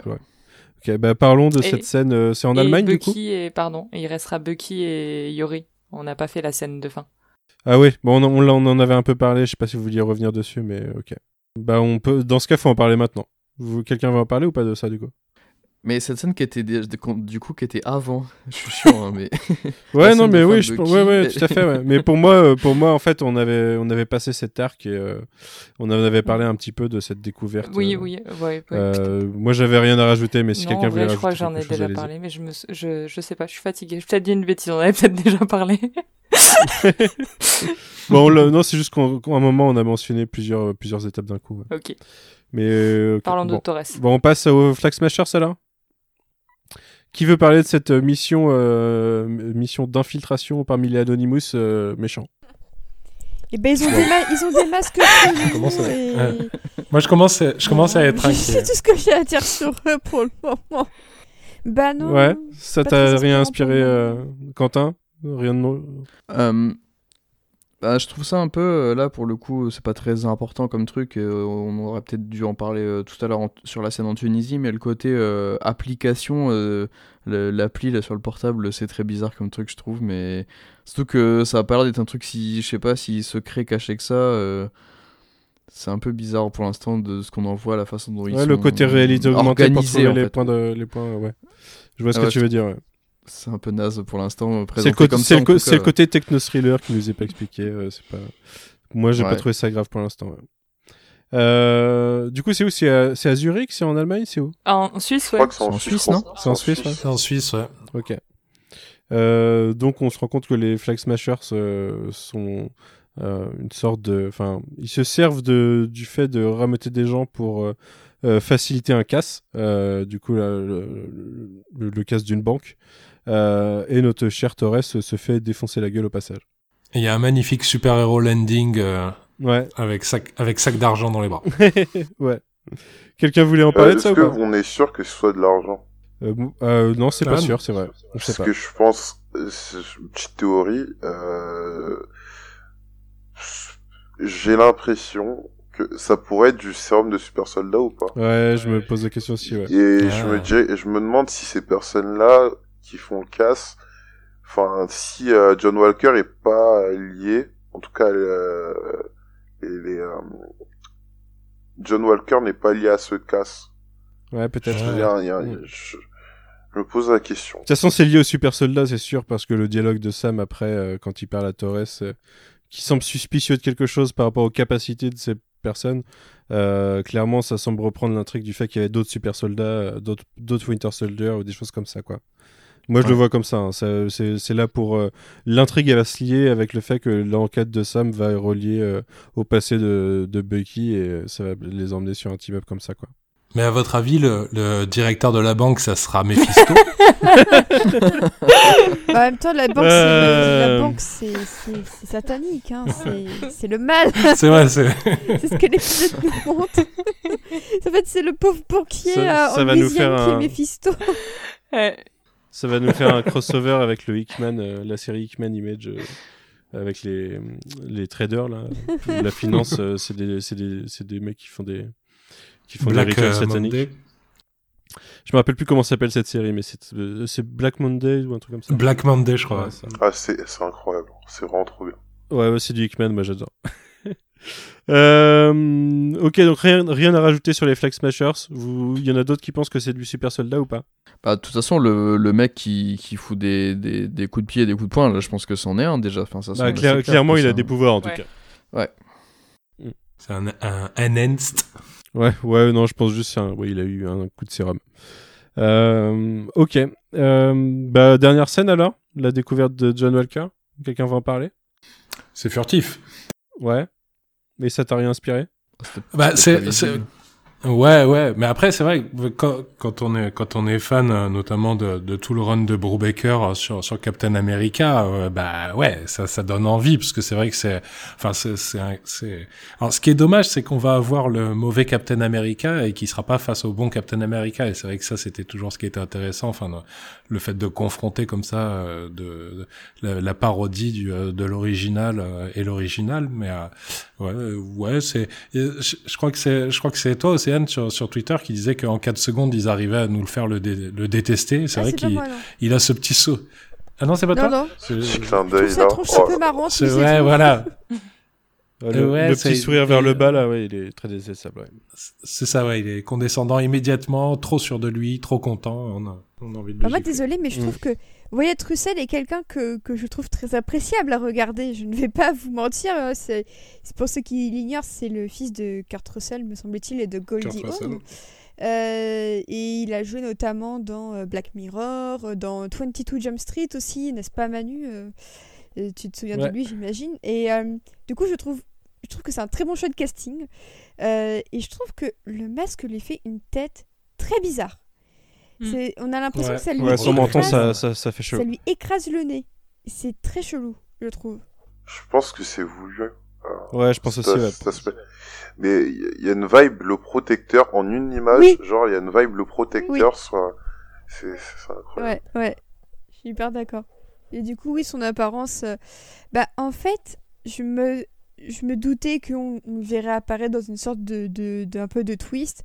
Mais c'est vrai que quand on est comme moi et qu'on s'attendait, plutôt que de voir Sam renoncer à ce que Sam, au contraire, se le fasse déposséder de son bouclier sans trop avoir son mot à dire, du coup, en fait, j'ai trouvé que l'impact du final était un peu en mode. euh, bah. Moi, en fait, ça me choque pas que euh, le gouvernement américain dise il nous faut un nouveau Captain America parce que il faut un nouveau symbole d'espoir à l'Amérique et le fait est que Sam il a dit qu'il voulait pas donc en fait je me demande comment ils, ils veulent justifier le fait que on est censé être choqué qu'il y ait un nouveau Captain America pour moi le seul Bah, choc value non, en moi, pour moi, pour moi, le seul choc value, c'est que euh, bah, c'est quelqu'un, on sait pas d'où il sort en fait. Mais en soi, le fait est que Sam, il, il- il dit qu'il veut pas l'être. Du coup, à partir du moment où tu veux pas être quelque chose, tu, tu peux pas être contrarié à l'idée qu'un projet puisse continuer. C'est ça qui me gêne un peu moralement en fait, pour le moment. Mais en fait, moi, pour moi, là où ça joue, c'est que, euh, enfin, sur moi, ça a marché parce que ça, ça fait écho à- à ce- au discours de Sam quand il refuse, où on disait que, enfin, dans mon interprétation, c'est parce que pour lui, le bouclier et Captain America, c'est Steve Rogers, euh, et que du coup, il a pas de raison d'être Captain America. Euh, là, l'écho, c'est que le, le mec, à la fin de, de son discours, il lui avait dit euh, c'est la bonne décision, t'as bien fait. Euh, en gros, ça sous-entendait qu'ils étaient d'accord avec sa vision des choses. Et en fait, ce qui, nous est introduit dans la présentation, c'est que euh, il voulait quelqu'un qui représente tous les Américains. Et là, il y a le discours racial qui ressort euh, clairement pour moi. C'est que c'est- le, fait que pour pour le gouvernement, Sam ne pouvait pas représenter tous les Américains. Et qu'il fallait quelque chose qui était euh, bien blanc, comme je le disais tout à l'heure, et qui euh, blanc, blanc, blond aux yeux bleus, et qui euh, représente le sourire de l'Amérique, euh, comme, comme euh, les, les bons Américains l'aiment, tu vois. Mais- Euh, je, moi, je, je le perçois comme ça. Mais, Et, euh, et en fait, vas-y. euh, mais juste pour dire que je suis d'accord sur euh, sur le ressenti de Sam que je trouve assez justifié dans le sens où on lui a quand même fait à l'envers dans la série, même si moi c'est plus le fait que sa sœur lui dise vas-y regarde ça, euh, qui est cette, c'est cette transition que je trouve un peu bizarre parce que je me demande pourquoi elle sur le coup ça l'intéresse tant que ça, mais en tout cas le fait que Sam il Je pense qu'ils en ont peut-être discuté tous les deux de cette décision. mais encore une fois, on l'a pas vu à l'écran, nous. Donc, euh, encore un truc qui est sauté, même si ça, ça peut, ça peut se justifier. Mais c'est c'est plus, euh, c'est plus en détail, mais je ça, ça fonctionne en tout cas parce que ils lui ont fait à l'envers dans le sens où euh, il leur a rendu le bouclier pour que le bouclier soit mis dans une vitrine et c'est littéralement ce qu'on voit. Il va s'y recueillir limite euh, juste après Ouais, avec euh, avec Rhodes. Du coup, en ce sens-là, je trouve quand même que euh, qu'il y a une forme euh, d'insulte à Sam et que et que et que on, on, on lui a pas tout dit. Et que du coup ça, ça justifie le fait que derrière ça va forcément l'énerver euh, en plus de, du magnifique discours euh, oui euh, sur Ah sur enfin ouais on n'est pas loin du discours suprémaciste dès, le- dès le début en fait. C'est pour moi, c'est ça, c'est presque que sa quête de, pour au final accepter le fait d'être Captain America, ça va presque être de l'orgueil dans le fait de montrer qu'il peut être celui qui représente le, le, un symbole de l'Amérique et que, ok, euh, s'il faut un Captain America et que c'est pas du coup Steve Rogers qui est Captain America, il n'y a pas de raison que ce soit pas lui dans ce cas-là. C'est juste qu'il avait une idée des choses, il pensait qu'elle était partagée, il se rend compte qu'elle l'est pas et du coup, euh, ça remet en cause sa décision, quoi. Moi, c'est comme ça que je le vois. Bah, après, après, en soi, en soi, enfin, quand, quand on dit qu'un héros doit représenter tous les Américains, euh, enfin, on le voit encore avec euh, la nouvelle mouture euh, provisoire de Captain America qui va être un, un jeune homme euh, gay pour le Pride Month, si je dis pas de bêtises, bah, c'est très difficile de faire un héros qui représente toute l'Amérique. Euh, que Ouais, mais faut qu'il soit accepté, c'est ça le truc. C'est dans c'est dans l'acceptation, je pense. l'acceptation, mais... mais alors ça, je suis très cynique et pour moi, en fait, aucun héros ni aucune héroïne ne peut représenter tout un ensemble parce que il y aura toujours des zones d'ombre et c'est normal. Et c'est pour ça qu'il faut, euh, il, il- on a besoin de, bah, de, de team up et de et de teams plus euh, diversifiés. Mais en soi, euh, je trouve que ce que représente bien euh, Captain America maintenant, c'est que euh, c'est une idée de l'Amérique pour moi qui représente en fait. C'est pas l'Amérique. Et je trouve que c'est deux notions très très différentes parce que tu peux te dire que Mhm. l'Amérique c'est le pays de tous les possibles. euh, où euh, le- le- l'American Dream, c'est une notion hyper connue. Et en soi, Steve Rogers, c'est une incarnation de l'American Dream parce que il a été persévérant, il s'est battu et il a eu ce qu'il voulait. Euh, et et c'est un idéal très difficile à atteindre euh, aujourd'hui. On le voit encore plus avec des gens comme Sam euh, qui, qui galèrent et qui, qui sont Avengers à titre gracieux. Et euh, pour moi, c'est vraiment une. C'est pour moi, c'est quand même une différence entre dire tu représentes l'Amérique, parce que l'Amérique, c'est aussi euh, la haine, c'est aussi le colonialisme, c'est aussi l'intolérance, c'est plein de choses très, très négatives. Et pour moi, peut-être aussi que euh, le nouveau Captain America, pour moi, c'est l'incarnation de l'Amérique, mais du mauvais sens, en fait, et des, et des mauvais côtés de l'Amérique. Et c'est assez tricky, je trouve. Mais c'est parce que c'est euh, une Amérique qui à notre époque toujours pas regardée en face encore euh, totalement. Mais c'est pour ça qu'en s- en, en, Ouais. en soi, je trouve que il y a plein de personnes qui peuvent représenter le visage de l'Amérique. Euh, pour moi, Steve était un très bon visage de l'Amérique. Sam Wilson est un très bon visage de l'Amérique. Le petit nouveau en comics, Aaron, ça peut être aussi un très bon visage de l'Amérique. Mais, euh, mais pour moi, c'est plus des idées euh, que, euh, que, des, que, une, image littérale, en fait. Et je me demande ce qu'ils vont faire de, de, de ce personnage de, de, de John. comment ils, ils vont réussir à, à montrer peut-être son hypocrisie ou quoi que ce soit. C'est peut-être le Moi, personnage. je pense de la que c'est un outil de propagande pour moi. Mais... Ouais, propagande, mais Moi, je pense que c'est- c'est un peu propaganda en mode euh, maintenant euh, à Hollywood, enfin de tout temps à Hollywood, si tu veux faire des films avec l'armée, euh, t'as besoin de leur coopération, t'as besoin qu'ils lisent leur script et tout ça. Euh, c'est ça aussi l'Amérique, c'est que tu peux pas montrer n'importe quoi sans que le gouvernement te dise bon ben on est ok pour ça. C'est, je trouve que c'est, c'est peut-être, et je trouve qu'en plus on, on- là la mini-série est en 6 épisodes. Est-ce qu'en 6 épisodes ils vont pouvoir développer correctement cette réflexion? tout en apportant les autres personnages, parce qu'on n'a pas encore vu euh, le retour de, de, de- de Miss Carter, on n'a pas encore vu euh, Daniel Brühl, euh, de retour en Zemo. Il y a encore plein de il choses y a qu'on plein de n'a gens pas vues. pas vu encore. ouais. Et que le générique nous montre très bien d'ailleurs. On, on- on voit les, les zones d'ombre encore, si je puis dire. Est-ce qu'ils vont réussir à faire ça? Est-ce qu'ils vont réussir à vraiment correctement développer ce propos? Bah. pff, La, ré- la sais réponse est probablement Bah, non. On verra, moi, ouais. j'ai très... non, mais en fait, moi, j'ai très peur qu'on se retrouve avec une, une semi-réflexion là où, même si Vendavision euh, avait peut-être pas besoin de 9 épisodes, le propos était clair, concis en 9 épisodes.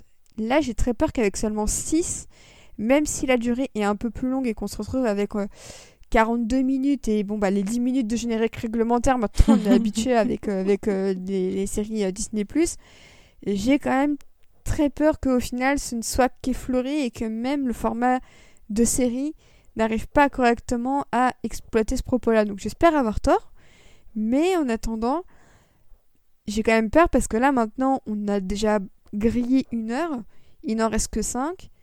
Moi je pense que c'est c'est- c'est un pari trop ambitieux pour une mini-série aussi courte. Peut-être, ouais. Hmm. Quelqu'un vou- voulait réagir soit sur la scène de fin, soit sur euh, justement quoi attendre de la suite? Sur la toute fin, moi c'est juste une toute petite réflexion. C'est euh, on parlait de Daredevil euh, tout à l'heure. Moi ça m'a refait penser à ça. C'est on s'aperçoit que quand on euh, quand on a des personnages de super-héros qui ont des euh, qui ont des costumes euh, dont le visage est apparent, le malaise quand un autre s'en s'en euh, s'en drape, euh, il est il est évident. Enfin, je crois que quand Point Dexter mettait le costume de Daredevil dans la dans la Mhm. série, il y, avait un, il y avait un truc. Moi, je trouve c'est une scène que je trouve géniale. Enfin, avant même le combat, c'est il y a un malaise quoi. Il y a même le personnage de de, euh, de Matt Murdock est mal à l'aise d'être face à lui-même, mais euh, euh, enfin lui-même, mais mais mais dans sa version euh, evil quoi. Et là, c'est c'est la même chose, c'est-à-dire que c'est vrai qu'il a pas encore fait grand-chose. Il a juste fait un petit sourire, mais le fait que, enfin, en plus, on est, ça fait 15 ans qu'on qu'on qu'on se traîne quand même Steve Trevor, qui est un personnage parfait, incarné par Chris Evans, qui est un acteur Steve Rogers. euh, adorable. Euh, Steve Rogers, excuse-moi. Steve Trevor. C'est pas le même personnage, euh, c'est pas le même ah C'est ouais. l'époque temporelle, mais non même pas d'ailleurs. N'importe quoi moi aussi. Ça, un, un certain visionnage m'a marqué cette semaine. Mais, euh, mais ouais, tout ça, enfin tout ça pour dire que vraiment, moi c'est là où on, on s'aperçoit, enfin quand on- il parle tout le temps de symboles et tout ça, là ce costume, bah, c'est un vrai symbole parce que moi, même si la scène, bon voilà, elle dure 5 secondes, elle est, elle est rigolote comme comme un nuggets final de, de, de l'épisode, mais quand même il y a un truc où tu dis non, tu, tu ne tu ne mérites pas de porter ce costume, alors que ce pauvre gars, peut-être on le connaît pas, et c'est littéralement ce à quoi a servi euh, Steve dans dans les premières C'était un outil de propagande euh, qui, qui allait où on lui disait d'aller, quoi. Donc, euh, donc c'est vrai qu'il y a, il y a la puissance du costume, et c'est toujours impressionnant, quoi. Euh, moi, toujours sur la scène de fin, il y a, il y a un truc que je trouve intéressant. Euh, c'est toujours ce, ce, quand on dit euh, que que Steve représentait une certaine idée de l'Amérique, je trouve que il représente pas forcément les États-Unis, il représente les États-Unis telles qu'elles devraient être ou une idée qui se fait de la- l'Amérique. C'est Ouais. c'est là où je voulais en venir. Et euh, je pense que Sam, justement, il voudrait rentrer dans... Enfin, ce que tendrait à devenir Sam, c'est rentrer dans cette continuité. À pas être forcément le héros de seulement euh, de- de- d'une minorité, mais être les, le héros d'une de- d'une idée de, de ce que devrait être l'Amérique ou plus globalement euh, ce que ce que devrait être une personne quoi. Et Ouais. euh, j'ai trouvé ça justement intéressant qu'il abandonne le bouclier euh, Steve Rogers après Civil War Mhm. dans, dans, dans, dans, dans- qu'il abandonne le bouclier pour euh, pour être le représentant de, de un peu un Superman voilà qui qui porte pas forcément un un, un drapeau mais qui, qui qui représente juste euh, par son personnage euh, des idées et même si j'aimerais bien que même si Sam euh, reprenne le bouclier il représente euh, pas euh, le héros de la communauté noire c'est mais le héros de un héros tout simplement tout un Ouais, ouais, le ouais, héros Je suis Oui, d'accord. je, je- Ouais. je suis assez Je pense d'accord. que c'est et- ce qu'essaye de dire la soirée, ouais. Et ça, et ça nous renvoie à- au ce moment où il abandonne le bouclier, c'est c'est post au fait qu'il a accepté, ou on sait pas depuis combien de temps, mais de travailler pour le gouvernement, ce que Steve refusait de faire, du coup, depuis Civil War, ou, ou même depuis d'ailleurs euh, Winter Soldier, où il s'était écarté de ce... Il avait cette volonté de s'écarter d'un gouvernement et des intérêts géopolitiques des uns et des autres qui pouvaient lui dicter ce que lui pensait être bon et cette, euh, ce principe de liberté qu'il défendait, qui est quand même assez basé sur une forme d'individualisme chez lui.